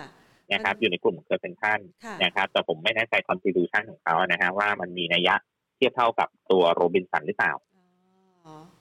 นะฮะอันนี้ไม่แน่ใจนะครับว่าว่า contribution กำไรเป็นยังไงนะครับค่ะอะ งั้นมาดูตัวที่หลาย ๆ ได้ตัวที่ top pick นะคะ จากทางด้านของคุณสุโชตไปแล้วนะคะ คุณผู้ชมก็สอบถามเข้ามานะ หลายตัวเลยที่เกี่ยวข้องนะคะ อย่างพอพูดถึงสื่อ IPO น้องใหม่วันค่ะ ดูเหมือนจะไม่ค่อยเป็นใจสักเท่าไหร่ คุณผู้ชมบอกว่ามองยังไงบ้างคะ วันค่ะ ครับ สำหรับหุ้นวันนะฮะก็ตัวนี้เรายังไม่ได้ cover ในเชิงพื้นฐานนะครับ แต่ถ้าดูในเชิงของแพทเทิร์นราคาตั้งแต่เข้ามา IPO นะฮะก็ถือว่ายังอยู่ในเกณฑ์การเล่นกินกำไรเทรดดิ้งได้นะก็คือหยุดการทำจุดต่ำเรียบร้อยนะครับจุดต่ำที่เขาทาเอาไว้ในช่วงวันแรกๆเนี่ยก็คือแถวบริเวณ 8.7นะแล้วก็จะเห็นว่าพอหยุดการจุดต่ำใหม่นะครับมีการรีบาวเกิดขึ้นนะครับในกราฟรายชั่วโมง นะครับเพราะฉะนั้นสำหรับหุ้นวันเนี่ยตอนนี้ผมยังไม่แน่ใจว่าพื้นฐานราคาจะอยู่ตรงไหน เพราะว่าเรายังไม่ได้ cover นะครับในเชิงของ pattern graph เนี่ยนะฮะสำหรับหุ้น IPO นะฮะตอนนี้อยู่ในโหมดของการเทรดดิ้งล้วนๆนะครับถ้าเกิดว่าเขาราคาต่ำกว่า 9.25 เมื่อไหร่หยุด trade ต่ำกว่า 9.25 เมื่อไหร่หยุด trade นะครับ อาจจะเป็นลักษณะของการ ปรับลงมาหาจุดเดิมแล้วนะครับแถวบริเวณ 8.7 8.8 นะครับดูที่ 925 เป็นหลักนะครับสำหรับตัวช่องวันนะครับ ก็ตอนนี้ยังอยู่ในช่วงการ trading นะครับ ถ้าลงมาแถว925 แล้วยืนได้เนี่ยนะฮะอาจจะมีการเกิด technical rebound กันอีกรอบหนึ่งนะครับ ก็ rebound อยู่ในกรอบนะครับ ยังไม่ได้เห็นภาพอะไรที่ชัดเจนนะเนื่องจากว่าเขาเพิ่ง IPO มาไม่นานนะครับ แล้วก็ผมบังเอิญว่ายังไม่มีข้อมูลในเชิงของพื้นฐานด้วยนะครับเพราะนักวิเคราะห์ของเรายังไม่ได้ cover นะครับ เราไม่ได้เป็น co-underwrite ตัวนี้นะครับ ค่ะ งั้นขยับไปที่กลุ่มโรงไฟฟ้าบ้างนะคะ หลังจากที่แตะตัว GPSC ไปแล้วนะคะคุณผู้ชมอยากได้คำ confirm ว่าพื้นฐานเขายังไม่เปลี่ยนใช่ไหม เพราะว่าเขาสนใจตรงที่เป็นหุ้นที่อยู่ในเครือของปตทนี่แหละ พื้นฐานไม่เปลี่ยนนะครับ พื้นฐานไม่เปลี่ยนเพียงแต่ว่ากำไรเนี่ยไม่ค่อยดีตอนไตรมาสสามไตรมาสสี่นะครับ อาจจะส่วนหนึ่งนะครับ ก็คือตัวโรงไฟฟ้าของเขามันจะมีโรงที่หยุดไปบ้างนะครับ เพราะฉะนั้นเนี่ยก็จะทำให้ ไตรมาสที่สามไตรมาสที่สี่ยังไม่ดีนะฮะไปดีกีปีหน้าเลยนะไปฟื้นอีกกีปีหน้าเลยสำหรับตัว GPSC นะครับเพราะฉะนั้นเนี่ยคำถามคือพื้นฐานเปลี่ยนไหมไม่เปลี่ยนนะครับแล้วก็ผมเชื่อว่าอย่างที่นักลงทุนถามนะครับ พอเขาอยู่ในกลุ่มของปตทเนี่ยนะฮะยังไงปตทก็ต้องใช้เขาเพื่อหลีการถูกดิสรัปชันจากจากธุรกิจน้ำมันนะถ้าเกิดว่าเราเกียร์ลิงไปทางรถ EV กันมากขึ้นนะครับ ยังไงก็ต้องเป็นแบตเตอรี่กับ energy storage นะ เพราะฉะนั้นเนี่ยยังไงปตทก็ต้องใช้ GTC เป็นตัวหนึ่งนะฮะในการหนีการถูกดิสรัปชันจากธุรกิจน้ำมันในอนาคตนะเพราะนั้นพื้นฐานไม่เปลี่ยนนะครับ ลงมาเนี่ยหน้าหน้าทยอยสะสมนะแต่รอให้ลงให้ประเด็จงานก่อนตอนนี้เหมือนกับอาจจะผิดหวังนะครับ อาจจะผิดหวังนะฮะแล้วก็ในเรื่องของแบตแบต EV เนี่ยนะฮะตอนก่อนหน้านี้ก็อาจจะมีประเด็นข่าวกันออกมานะครับ ว่าทางภาครัฐจะประกาศในเรื่องของมาตรการลด EV แล้ว นะฮะแต่ว่าล่าสุดก็ยังไม่เห็นอะไรออกมานะครับ อันนี้อาจจะอาจจะผิดหวังบ้างนะครับ อาจจะผิดหวังบ้างนะครับ แต่ตอนนี้เนี่ยก็รอนะผมเชื่อว่าในเรื่องของนโยบายรถ EV ออกมาเนี่ยน่าจะเป็นบวกนะครับแม้ว่าตอนนี้ข่าวมันเริ่มออกมาแล้ว แต่ผมเข้าใจว่ามันยังไม่ได้ประกาศเป็นทางการชัดเจนนะครับ แต่ก็คงจะประกาศแน่ๆแหละนะครับ ในเรื่องของมาตรการรถ EV นะครับเพราะฉะนั้นก็น่าจะเป็นบวกกับธุรกิจแบตเตอรี่ที่เขาลงทุนอยู่นะครับ แล้วก็ในเรื่องของ energy storage นะครับ รวมถึง จริงๆแล้วไฟฟ้าเนี่ยนะฮะกำไรของเขาเนี่ยปีหน้าถ้าทุกอย่างกลับมาเป็นปกตินะฮะก็นักวิเคราะห์เราก็คาดการณ์ว่ากำไรปีหน้าน่าจะค่อนข้างดูดีนะเพราะปีหน้าเนี่ยจะรับรู้ในส่วนของตัวตัวราฟาร์มนะที่เขาไปซื้อที่อินเดียนะเป็นปีนะฮะแล้วก็วินฟาร์มที่ไต้หวันก็น่าจะเริ่มเริ่มเห็นบ้างนะฮะเพราะฉะนั้นเนี่ยกำไรปีหน้าเนี่ยเชื่อว่าน่าจะกลับมาแตะระดับหมื่นล้านนะสำหรับตัว CPSC นะครับ ก็เรียกว่าไม่ใช่กลับไปแตะระดับหมื่นล้านนะโตเป็นระดับหมื่นล้านนะฮะแต่เดิมไม่เคยแตะมาก่อนนะครับค่ะงั้นไปดูตัวอื่นๆบ้างคุณผู้ชมสอบถามว่า แล้วกันกุลกับบีกริมล่ะคะ กันกุลเนี่ยอยากจะซื้อเพิ่มได้ไหมคะ ครับกันกุลเนี่ยผมไม่แน่ใจพื้นฐานเหมือนกันนะครับ ว่าว่าเกิดอะไรขึ้นนะครับ แล้วก็ที่มีการปรับตัวลงมาเมื่อวานนะครับสำหรับตัวกันกุลเองนะครับ ก็ต้องบอกว่าตอนนี้น่าจะเป็น oversold นะครับปรับตัวลงมาแรงมากจนเข้าสู่ภาวะ oversold นะฮะเมื่อวานนี้เนี่ยเปิด gap จาก Bollinger Band เรียบร้อยนะครับวันนี้ก็ดีดตัวขึ้นมานะครับปิด gap ไปเรียบร้อยแล้วเหมือนกันนะตรงจากของ4.8 นะครับ เพราะฉะนั้นนะครับ ถ้า rebound ต่อไม่ไหวก็ระวังนิดนึงนะสำหรับตัวกันกุลอาจจะนิ่งตรงนี้นานหน่อยนะแถวแถว4.7 4.8 นะครับถ้าเกิดว่าตรงนี้เนี่ยรับความเสี่ยงได้ นะครับ ก็ทยอยซื้อสะสมเพื่อหวังการเกิด technical rebound ขึ้นไปแตะแถวๆบริเวณ 4.9ถึง5นะครับ แล้วก็ stop loss ทันทีนะครับ ถ้าหลุดแถวๆบริเวณ 4.66 ซึ่งซึ่งซึ่งเป็น low ที่เขาทำสำหรับรอบนี้นะฮะที่เป็นกราฟรายชั่วโมงนะครับ เพราะฉะนั้นสำหรับตัวกันกุลเนี่ย ถ้าสนใจจริงๆ เนี่ย ผมมองว่าเป็นการ trading ก่อนนะครับ ยังไม่ชัดนะฮะเขาจะชัดเจนว่าไอ้ที่ลงมาแรงๆเมื่อสองวันก่อนเนี่ยจบแล้วเนี่ยเขาจะต้องไปยืนเนี่ยห้าบาทไม่ได้ก่อน นะครับจะต้องไปยืนเหนือ5บาทให้ได้ก่อนนะครับถึงตารางค่าที่เกิดขึ้นนะก่อนหน้านี้นะครับสำหรับตัวกันกุลในเชิงพื้นฐานไม่แน่ใจนะครับ ว่าเกิดอะไรขึ้นนะครับสำหรับตัวธุรกิจ EPC แล้วก็ในส่วนของตัวธุรกิจการชงที่เขากำลังทำอยู่นะครับมาอีกตัวคือตัวบิ๊กริมนะฮะตัวบิ๊กริมนะครับบิ๊กริมเนี่ยพื้นฐานให้ให้ความมั่นใจนะครับว่ายังดีนะฮะยังดีนะฮะสำหรับตัวบีกริมนะครับพื้นฐานยังดีนะครับ แต่ว่าเมื่อสองวันก่อนก็ลงมาตามกลุ่มโรงไฟฟ้า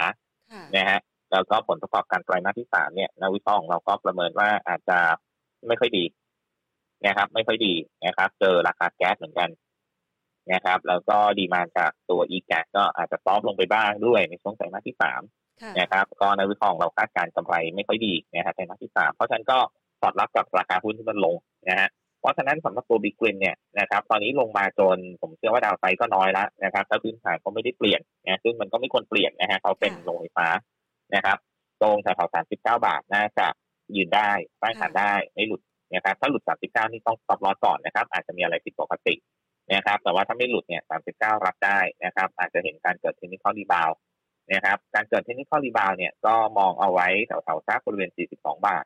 นะครับยังไม่น่าเกิน 44 นะ 44 เป็นเส้นค่าเฉลี่ยของร้อยวันนะครับ ตรง 42 น่าจะติดก่อนเป็นป้านแรกสำหรับการเกิดเทคนิคอลรีบาวสำหรับตัวบีกริมนะครับขอไปที่กลุ่มของอสังหานะคะ อย่าง WHA มองยังไงบ้างคะครับ WHA เนี่ยถือเป็นนิคมอุตสาหกรรมแล้วกันนะฮะมองว่าดูได้นะครับ ปีนี้คงจะเป็นปีที่แย่ที่สุดของเขา นะครับ ปีหน้าเนี่ยที่ดินทั้งหลายยอดซื้อยอดขายที่ดินเนี่ยน่าจะกลับมานะฮะเสร็จแล้วในประมาณการที่นักวิเคราะห์เราทำแบบคอนโทรเวทีฟแล้วนะครับ ก็ PE ปีหน้า 15 เท่า ถือว่าต่ำนะถือว่าต่ำนะครับสำหรับธุรกิจของตัว WHA เองนะครับ เพราะฉะนั้นเนี่ยก็มองว่าสำหรับตัว WHA ถ้าเกิดว่าสนใจผมมองว่าซื้อได้นะครับ แล้วก็เชียร์อยู่เหมือนกันนะครับปีหน้า PE 15 นะครับแล้วก็ยอดขายที่ดินทุกอย่างอั้นมาหมดนะครับตีมสตอรี่ทุกอย่างดีหมด นะครับ ไม่ว่าจะเป็นในเรื่องของการย้ายฐานการผลิตจากจีนนะมาภูมิภาคอื่นๆในอาเซียนนะครับ ไม่ว่าจะเป็นหนีในเรื่องของเทรดวอลกับอเมริกาเองก็ตาม หรือหนีในเรื่องของ policy ของจีนนะครับ ที่ล่าสุดก็เป็น policy ที่อยู่ดีๆ ก็ช็อกตลาดนะครับ ในเรื่องของพลังงานนะครับ ก็สั่งทุกอย่างปิดนะหยุดการใช้ไฟนะลดการใช้ไฟนะครับเพราะไฟไม่พอนะตรงนี้เนี่ยมันส่งผลกระทบมากนะฮะทำให้ผู้ประกอบการหลายคนก็ ใครอยากจะขยายกำลังการผลิตที่จีนก็ต้องคิดหนักนิดนึงนะครับ เพราะฉะนั้นก็เลยเป็นธีมการลงทุนหนึ่งนะฮะที่เป็นการหนีมานิคมในเวียดนามแล้วก็ในไทยนะครับ อันนี้ก็ส่วนหนึ่งนะครับ แล้วอีกส่วนหนึ่งก็คือล็อกโควิดนะครับ แล้วก็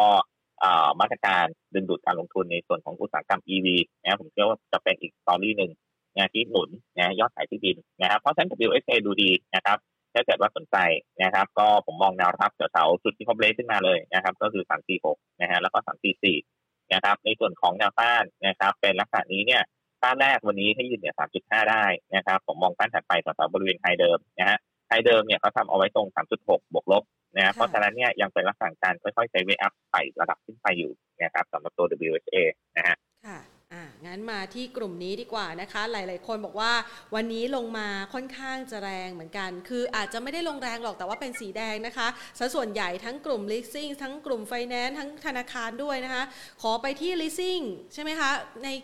MTC สวัสด์แบบนี้นี่คือกลุ่ม leasing ใช่ไหมคะคุณสุโชตมองยังไงบ้างคะก็ติดเป็น leasing ได้นะครับเอ่อตัว MTC เนี่ยวันนี้คงจะนำนำภาพที่ไม่ดีเกิดขึ้นก่อนสำหรับกลุ่มนี้นะครับ สำหรับตัว MTC เนี่ยรายงานผลประกอบการออกมาต่ำกว่าคาดสักประมาณ9%เปอร์เซ็นต์นะครับต่ำกว่า consensus คาด 11 นะโดยโดยเฉลี่ยก็สัก 10%เปอร์เซ็นต์นะต่ำคาดนะครับ แล้วก็สำหรับตัว MTC เองเนี่ยวันนี้นักวิเคราะห์ของเราพอรายงานผลประกอบการออกมาต่ำคาดเนี่ยแล้วนักวิเคราะห์ของเราไปดูไส้ในของเขาเนี่ย เรากังวลไส้ในของเขาเหมือนกันนะครับไม่ว่าจะเป็นในส่วนของตัว DE ratio ที่ค่อนข้างสูงมันอาจจะคาดในเรื่องของการขยายสินเชื่อในอนาคตละนะครับ เริ่มเริ่มที่จะ ขยายยากนิดนึงแล้วนะครับพอ DE เริ่มสูงนะครับ แล้วก็ในส่วนของตัว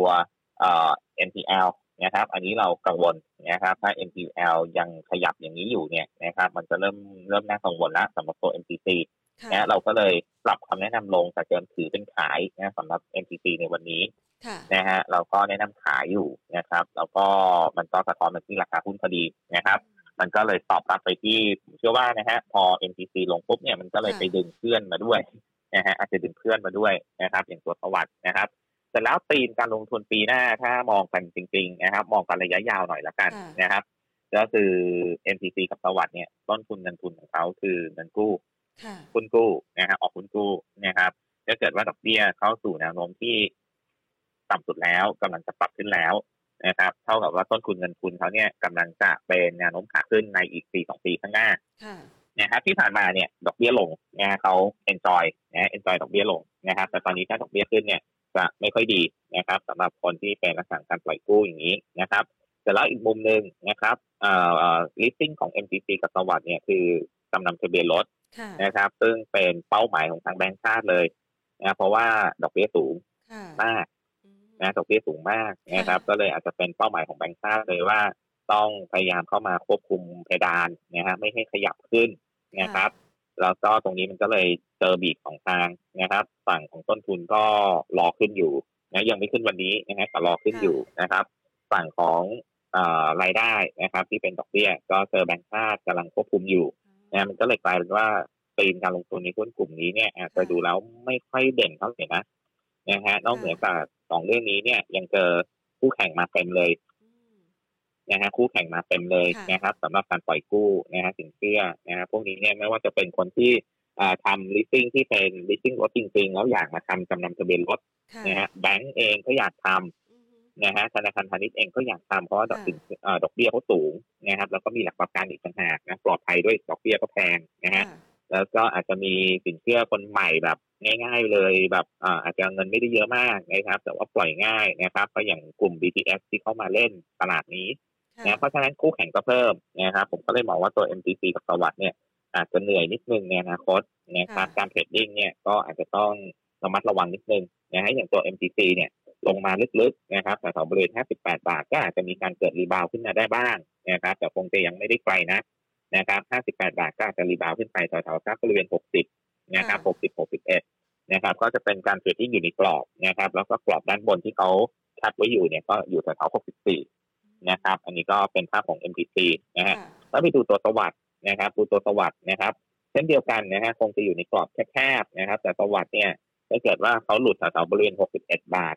นะฮะให้ให้สต็อปลอสก่อนนะครับ ตรงนั้นน่ากังวลนิดนึงนะครับ ถ้าหลุด 61 นะถ้าไม่หลุดนะครับ ก็จะอยู่ในกรอบเหมือนตัว MTC นะครับ ก็จะมีแนวต้านอยู่ตรง 64 แล้วก็แนวต้านถัดไปก็ 65 นะครับ ก็คงจะเป็นกรอบนี้จนกว่า มันจะมีความชัดเจนว่าแบงค์ชาติจะควบคุมยังไงนะเพราะตอนนี้เนี่ยมันยังไม่ชัดเรื่องนี้อยู่นะครับ ค่ะทีแคปนี่อยู่ในขายนี้ด้วยไหมคะ คุณผู้ชมสอบถามเข้ามาค่ะทีแคปเนี่ยทุนธนาคารเนี่ยก็จะเป็น listing โดยตรงซะมากกว่าไม่ใช่จำนำทะเบียน นะครับ แล้วก็จะเน้นในเรื่องของการถือลงทุนธุรกิจอื่นๆนะฮะอย่างตอนนี้ก็เข้าไปถือตัวทหารไทยด้วยนะครับเพราะฉะนั้นก็ก็อาจจะไม่ได้ตรงเข้าขายตรงนะนะฮะสำหรับตัวทีแคปนะครับ ค่ะอะงั้นขออีกสักสองสามตัวนะคะ คุณสุโชตค่ะ ตัว Noble Noble คุณผู้ชมสอบถามว่าน่าสนใจไหมคะ ครับสำหรับตัว Noble นะครับ ถ้าพื้นฐานไม่ได้ตามจริงๆนะฮะเราวิเคราะห์เราไม่ได้ดูนะครับ แต่ว่าถ้าดูจากกราฟเนี่ย รับความเสี่ยงได้ แล้วซื้อแล้วถืออึดนิดนึงนะฮะ คือดาวไซก็ต่ำละคืออึดนิดนึงนะฮะรอการ rebound เป็นรอบๆนะฮะ pattern นี้เนี่ย จะเป็นลักษณะที่ rebound ขึ้นมา แล้วก็ถ้าไม่มีอะไรเปลี่ยนจริงๆ ไม่มี fundamental ใหม่เข้ามา จะเป็นการ rebound ขึ้นมาแล้วก็ล็อกกำไรออกนะฮะจะ downside ต่ำนะครับ 6.4 เนี่ย ถ้าหลุดก็ stop loss คือ stop loss ใกล้ นะครับเขาซื้อบริเวณนี้บนราคาบนกระดานคือ 6.5 เนี่ยแล้วก็หลุด 6.4 เมื่อไหร่ก็ stop loss ก่อนนะครับเพื่อความปลอดภัยนะครับ แต่ว่าถ้าเกิดว่าเขานิ่งๆนิ่งๆแล้วมีลักษณะที่มีแรงเก็งกำไรเกิดขึ้นนะครับ ก็เหมือนกับรอบที่ผ่านๆมาสองสามรอบนะฮะจะเห็นว่ามีแรงเก็งกำไรขึ้นมาเป็นลักษณะเหมือนฟันหนูนะฮะเป็นแท่งขึ้นมาแล้วก็หายไปเป็นแท่งขึ้นมาแล้วก็หายไป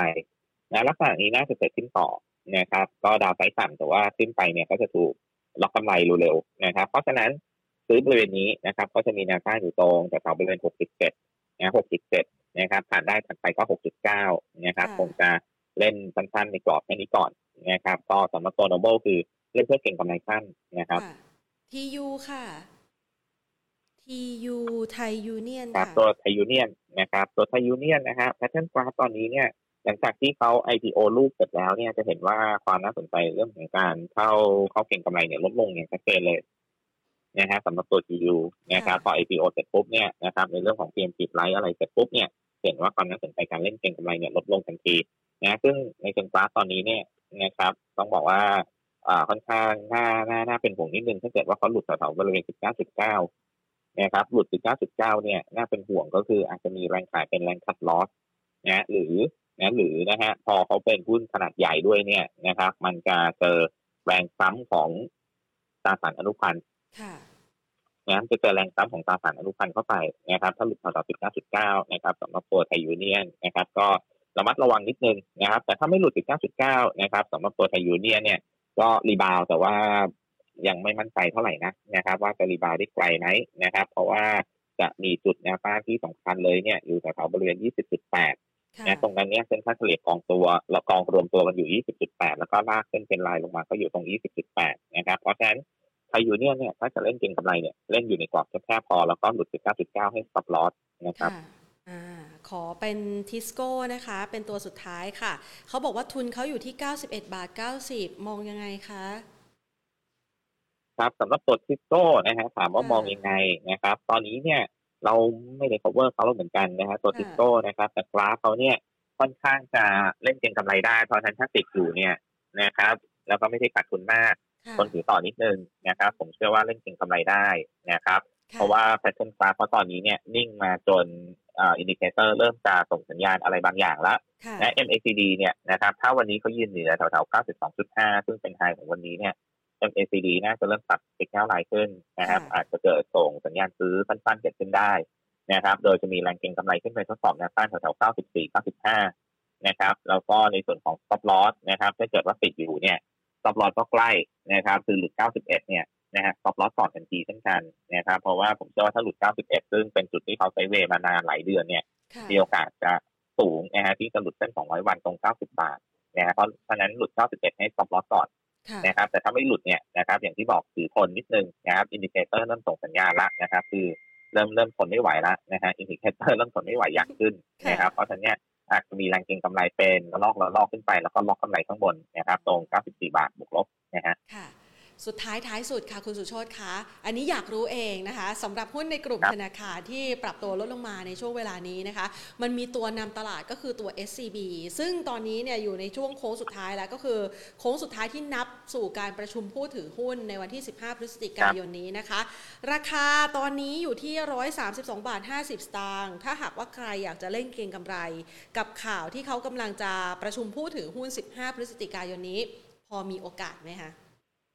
ครับผมเชื่อว่านะฮะตัว s อ b เนี่ยจะเป็นนักสั่งการไซเวย์จนประชุมผู้ถือหุ้นเสร็จจนเปลี่ยนตัวเองเป็น s อ b x นะฮะก็คือรอดีลิสตัวเองเปลี่ยนตัวเปลี่ยนเปลี่ยนเปลี่ยนตัวเองใหม่เป็น s อ b x เนี่ยนะครับถึงจะขึ้น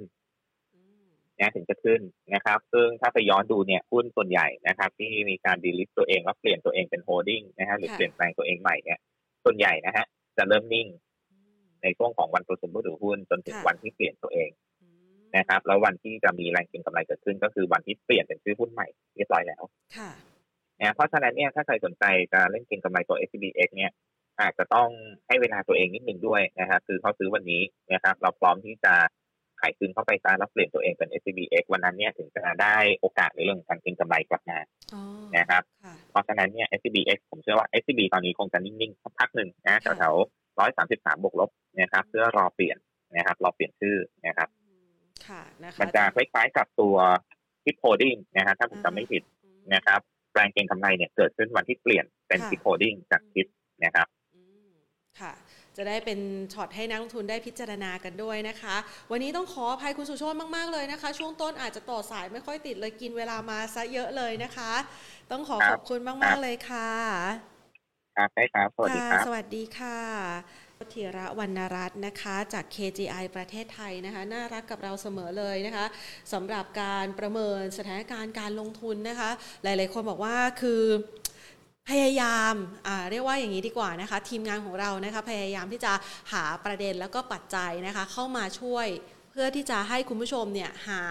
แคตตาลิสต์ก็คือปัจจัยต่างๆนะคะที่มันจะเข้ามาขับดันตัวหุ้นนะคะให้สามารถยังคงหาตัวที่ selective buy ซื้อๆขายขายได้โอกาสทำกำไรในช่วงเวลาที่ตลาดหุ้นรอปัจจัยใหม่ ๆ รอปัจจัยใหญ่ ๆ โดยเฉพาะอย่างยิ่งการฟื้นตัวของเศรษฐกิจ หรือว่าการปรับตัวเพิ่มขึ้นนะคะ อย่างร้อนแรงเหมือนในช่วงที่ผ่านมาได้อีกครั้งหนึ่งนะคะ ช่วงนี้แกว่งตัวในกรอบ sideway ก็อาจจะรู้สึกอึดอัดกันสักหน่อยแต่ไม่อยากให้รู้สึกอึดอัดค่ะ เพราะว่ากรอบ sideway นะคะ ถ้าคุณผู้ชมรู้ปัจจัยต่างๆนะคะ หาตัวที่เป็น keyword ในการที่จะไปนำให้แต่ละตัวแต่ละหุ้นเนี่ยนะคะ เคลื่อนไหวได้ ท่านก็สามารถที่จะทำกำไรได้ในทุกสถานการณ์แล้วค่ะ ก็เลยอยากเอามาฝากกันนะคะอะทีนี้มาดูบ้าง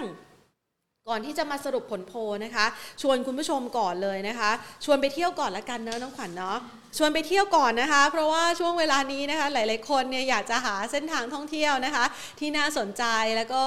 มีโอกาสได้ไปเปลี่ยนบรรยากาศใหม่ ๆ หลังจากที่อยู่ในภาพของการล็อกดาวน์ในช่วงที่ผ่านมานะคะ ดังนั้นวันนี้อีกหนึ่งกิจกรรมดี ๆ ที่นำมาฝากกันค่ะ เป็นกิจกรรมจากทางด้านของนิตยสาร Ad Kitchen นะคะ จัดกิจกรรม Ad Kitchen l a r r y จัดขึ้นปีนี้เป็นครั้งที่ 9 แล้วนะคะ ปีนี้มาในธีม Happy Distance เว้นระยะอย่างมีความสุขค่ะ ไปท่องเที่ยวอย่างมีสีสันเส้นทางเริ่มต้นที่กรุงเทพนะคะ ไปยังอาวานี่หัวหินรีสอร์ทใช้ระยะเวลานะคะ ท่องเที่ยวกันแบบอิ่มใจสนุกสนานนะคะ อบอุ่นเป็นกันเองนะคะ 2 วัน 1 คืนค่ะ ในวันที่ 20 และ 21 พฤศจิกายนนี้นะคะ ซึ่งภายในกิจกรรมนะคะ นอกเหนือจากเส้นทางการท่องเที่ยวได้ชิมได้ช็อป ได้คุยกันสนุกสนานได้รับประทานอาหารอร่อยๆแล้วนะคะ ยังมีกิจกรรมดีๆ ที่ชวนคุณผู้ชมนะคะ ไปร่วมก็คือพี่อิ่มท้องน้องอิ่มด้วย บริจาคเครื่องครัวอาหารแห้ง อุปกรณ์การเรียนนะคะ ระหว่างเส้นทางการเดินทาง คือเชื่อว่าหลาย ๆ คนจะเห็นได้ว่าช่วงโควิด -19 ที่ผ่านมานะคะ โรงเรียนน้องๆ หนูๆเนี่ยไม่ได้ไปโรงเรียนกันตอนนี้เริ่มกลับมาเปิดเทอมแล้วนะนะคะเขาก็จะกลับมามีกิจกรรมทำที่โรงเรียนนะคะ ครั้งนี้เราก็เลยจะเอาอุปกรณ์ต่างๆนี่แหละค่ะ ไปทำให้กิจกรรม ด้านการเรียน การกลับมาใช้ชีวิตที่โรงเรียนของเขานะคะ fulfill ก็คือ เต็มอิ่มไปด้วยบรรยากาศแห่งความสนุกสนานคืนมาอีกครั้งนะคะ ดังนั้นค่ะกิจกรรมในครั้งนี้กับที่พักแสนสะดวกสบายแล้วก็สวยเนี่ยนะคะ คุณผู้ชมก็สามารถที่จะมาร่วมเส้นทางกับเราได้ค่ะ เพียงแค่โทรเข้ามานะคะ ที่เบอร์ 026914126 ต่อไปที่ 1313 นะคะ มีทีมงานรอรับสายเลยนะคะ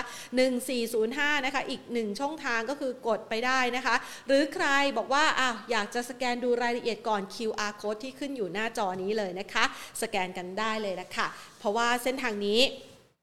ไม่ใช่แค่สนุกสนานนะคะ ได้ท่องเที่ยวแล้วยังได้แบ่งปันกันอีกด้วยนะคะ อีกหนึ่งกิจกรรมที่มาฝากการคือปลายสัปดาห์นี้คือวันพรุ่งนี้ ทีมงานของเรานะคะ ทั้ง Money and Banking Channel นะคะเอาใกล้ตัวก่อนนะคะแล้วก็ทางด้านของทีมงานใหญ่ของเรานะคะวารสารการเงินธนาคาร ผู้จัดงานมหกรรมการเงิน Money Expo นะคะเราจะจัดทีมใหญ่นะคะเพื่อที่จะขึ้นไปเสิร์ฟโปรโมชั่นดีๆนะคะเกี่ยวกับเรื่องราวของการเงินที่ภาคเหนือนะคะก็คือจังหวัดเชียงใหม่นี่แหละไม่ได้เจอกันนานคิดถึงนะเจ้านะคะไปถึงที่นั่นนะคะไปกันที่เชียงใหม่ฮอล์ค่ะเซ็นทรัลพลาซ่าเชียงใหม่แอร์พอร์ตนะคะปีนี้มีโปรโมชั่นจัดเต็มเพียบเหมือนเดิม ใครอยากจะวางแผนภาษี ใครอยากจะกู้ซื้อบ้าน ใครอยากจะหาสภาพคล่องต่อสินเชื่อธุรกิจ SME นะคะ ไปกันที่งานนั้นรับรอง ท่านจะต้องเจอโปรโมชั่นที่ถูกใจอย่างแน่นอนแล้วค่ะ และสำหรับสถานการณ์ในช่วงเวลานี้ เราก็จะดูแลความปลอดภัยของท่านนะคะ เว้นระยะห่างนะคะ เพื่อที่จะดูแลเรื่องของสุขภาพอนามัยด้วย ส่วนใครนะคะที่เป็นแฟนคลับสำหรับงานสัมมนาปีนี้ก็มีเหมือนกันนะคะ ระหว่างที่ดูสัมมนาออนไลน์กับแพนไปนะคะ คุณผู้ชมสามารถแคปหน้าจอนะแล้วก็เอาตัวแคปเนี่ยนะคะ ไปขอเป็นกระเป๋า MBTV แสนน่ารักนะคะ ที่กองอำนวยการของเราได้นะคะอามาดูนะคะสำหรับรายละเอียดงานสัมมนาที่จะเกิดขึ้นในวันเสาร์และวันอาทิตย์นี้ไม่ใช่เพียงแค่คุณผู้ชมที่เข้าร่วมงานเท่านั้น หรือว่าในพื้นที่เชียงใหม่เท่านั้น หรือพื้นที่ภาคเหนือเท่านั้นนะคะ ปีนี้เราจัดเป็นพิเศษค่ะเป็น seminar นะคะออนไลน์นะคะออนไลน์ seminar นะคะก็คือเป็นสัมมนาออนไลน์นี่แหละนะคะสองหัวข้อหัวข้อวันเสาร์นะคะ วันเสาร์ที่ 13 พฤศจิกายนนะคะ มองข้ามปีไปเลยทีมหุ้นเด่นผลักดันดัชนี 2565 ก็จะมีทั้งพี่มงคลจาก KTB ST นะคะแล้วก็คุณสุโชตนะคะจาก KGI ประเทศไทยต้องบอกก่อนเลยว่าหุ้นแตกต่างนะมีแนวคิด มี mindset ที่จะทำให้คุณชนะตลาดหุ้นในปี 2565 นะคะ หุ้นท็อปพิกนะคะ แน่นอนจัดเต็มนำมาฝากกันนะคะ ส่วนวันอาทิตย์นะคะ ก็จะมีเรื่องของ RMF SSF ค่ะทีมเด่นห้ามพลาดลดหย่อนภาษีท้ายปี คุณเสริมศักดิ์นะคะ จากบัวหลวงนะคะ และทางด้านของคุณสุกิจจากโนมราพัฒนาศิลป์ต้องบอกว่าคุยกันอย่างสนุกสนานเลยนะ เพราะว่าอะไรหลาย ๆ คนเนี่ยนะคะ ไม่ใช่ลงทุนเฉพาะแค่หุ้นไทย หุ้นไทยอะ มันก็จะมีธุรกิจทางเลือกที่เราให้ความสนใจนะคะเป็นท็อปพิกอยู่แล้วนะคะแต่ถ้าคุณผู้ชมลงทุนในรูปแบบของกองทุนรวม ท่านสามารถกระจายเงินลงทุนของท่านผ่านผู้เชี่ยวชาญด้านการลงทุนชั้นนำระดับประเทศ ไม่เพียงเท่านี้ระดับชั้นนำระดับโลกนะคะที่เขาจะเอาเป็นเงินเนี่ยไปใส่ในกองทุนต่างประเทศที่เขาไปบริหารจัดการในกลุ่มธุรกิจที่น่าสนใจในการลงทุนนะคะ ที่สามารถวางแผนการเติบโตคือใส่เงินไปวันนี้ แล้วก็รอการเติบโตได้ในระยะยาว ตั้งแต่ 10 ปีขึ้นไป 5-10 ปีขึ้นไปนะคะ ระหว่างทางคือใครบอกว่าลงทุนในกองทุน มันจะต้องฟิกอยู่ที่กองทุนเดียวหรือเปล่าไม่จำเป็นนะคะ ท่านสามารถที่จะสลับนะคะ คือ ยังคงมีเงินอยู่ในกองนั่นแหละนะคะแล้วก็ไปสลับนะคะ ในกองทุนต่างๆ ที่น่าสนใจกันได้นะคะ และถ้าไม่อยากพลาดนะคะ โอกาสในการลดหย่อนภาษี กองทุนที่ท่านต้องมีมีรายชื่อรายนามอะไรกันบ้างนะคะ เราจะมาเปิดเผยกันในวันอาทิตย์นะคะ ซึ่งก็มีช็อตไฮไลท์เด็ดนะคะ ในแต่ละทีมอุตสาหกรรมที่นำมาฝากกันอย่างแน่นอนล้วค่ะคอลงทุนห้ามพลาด เพราะว่าเวลาไปงานสัมมนาทุกครั้งเลยนะคะ เวลาเอาหุ้นไปหลายๆคนบอกว่าทำไมไม่มีกองทุนมาบ้างนะคะก็เอาใจเลยนะคะ ทั้งหุ้นทั้งกองทุนนะคะ ส่วนใครอยู่ที่รายการของเรา Market Today เอาใจทุกช่องทางค่ะ ทั้งหุ้นกองทุน ทองคำ ต่อไปเดี๋ยวจะมีคริปโตเคอเรนซีด้วยใครสนใจยกมือนะคะ พิมพ์เข้ามาได้นะคะ เดี๋ยวแพนจะหาโอกาสนะคะ ในการประเมินแนวโน้มราคาของคริปโตเคอเรนซีว่าเหรียญอะไรน่าสนใจในช่วงนี้ แล้วเขาดูราคากันยังไง เพราะส่วนใหญ่แล้วใช้ pattern ทางเทคนิคมาจับนะคะ ทิศทางของราคากันแล้วก็เชื่อว่า คุณผู้ชมและเราเราท่านท่านเก่งในระดับหนึ่งเนี่ยแหละนะคะ เดี๋ยวเราจะมาหาโอกาสในการลงทุนนะคะสำหรับผลโพในวันนี้นะคะ คุณผู้ชมพบเจอกับสถานการณ์รู้งี้บ่อยแค่ไหน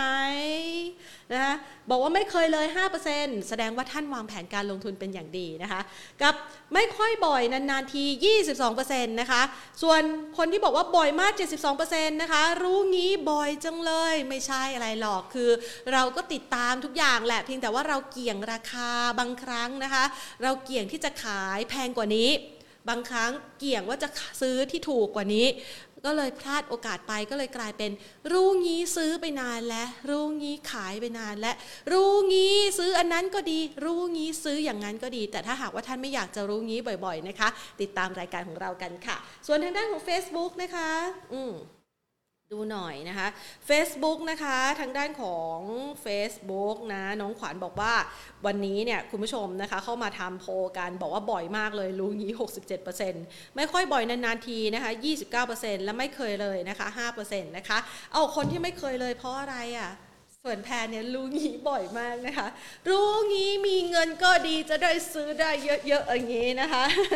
นะคะเอามาฝากกันนะคะสำหรับใครนะคะที่มาพูดคุยกันในวันนี้ขอพระคุณสำหรับการติดตามนะคะ วันพรุ่งนี้ ขอบอกแบบนี้วันพรุ่งนี้เรามีภารกิจมากมายเลยนะคะ มีทีมไปมา Money Expo เพื่อรอตอบโจทย์การลงทุนนะคะ แล้วก็เรื่องราวของสภาพคล่องต่างๆ ที่เชียงใหม่นะคะ เดี๋ยวเราจะไปเปิดงานที่นั่นวันศุกร์นะคะ แล้วก็ยังมีกิจกรรมอัดแน่นตลอดทั้งเดือนพฤศจิกายนนี้นะคะ ดังนั้นวันพรุ่งนี้ต้องขออภัย เราของงด Market Today 1 วันนะคะ แล้วกลับมาพบการวันศุกร์นะคะ เสิร์ฟเต็มเช่นเคยนะคะ เกี่ยวกับเรื่องราวของการลงทุน วันนี้ลากันไปก่อน สวัสดีค่ะ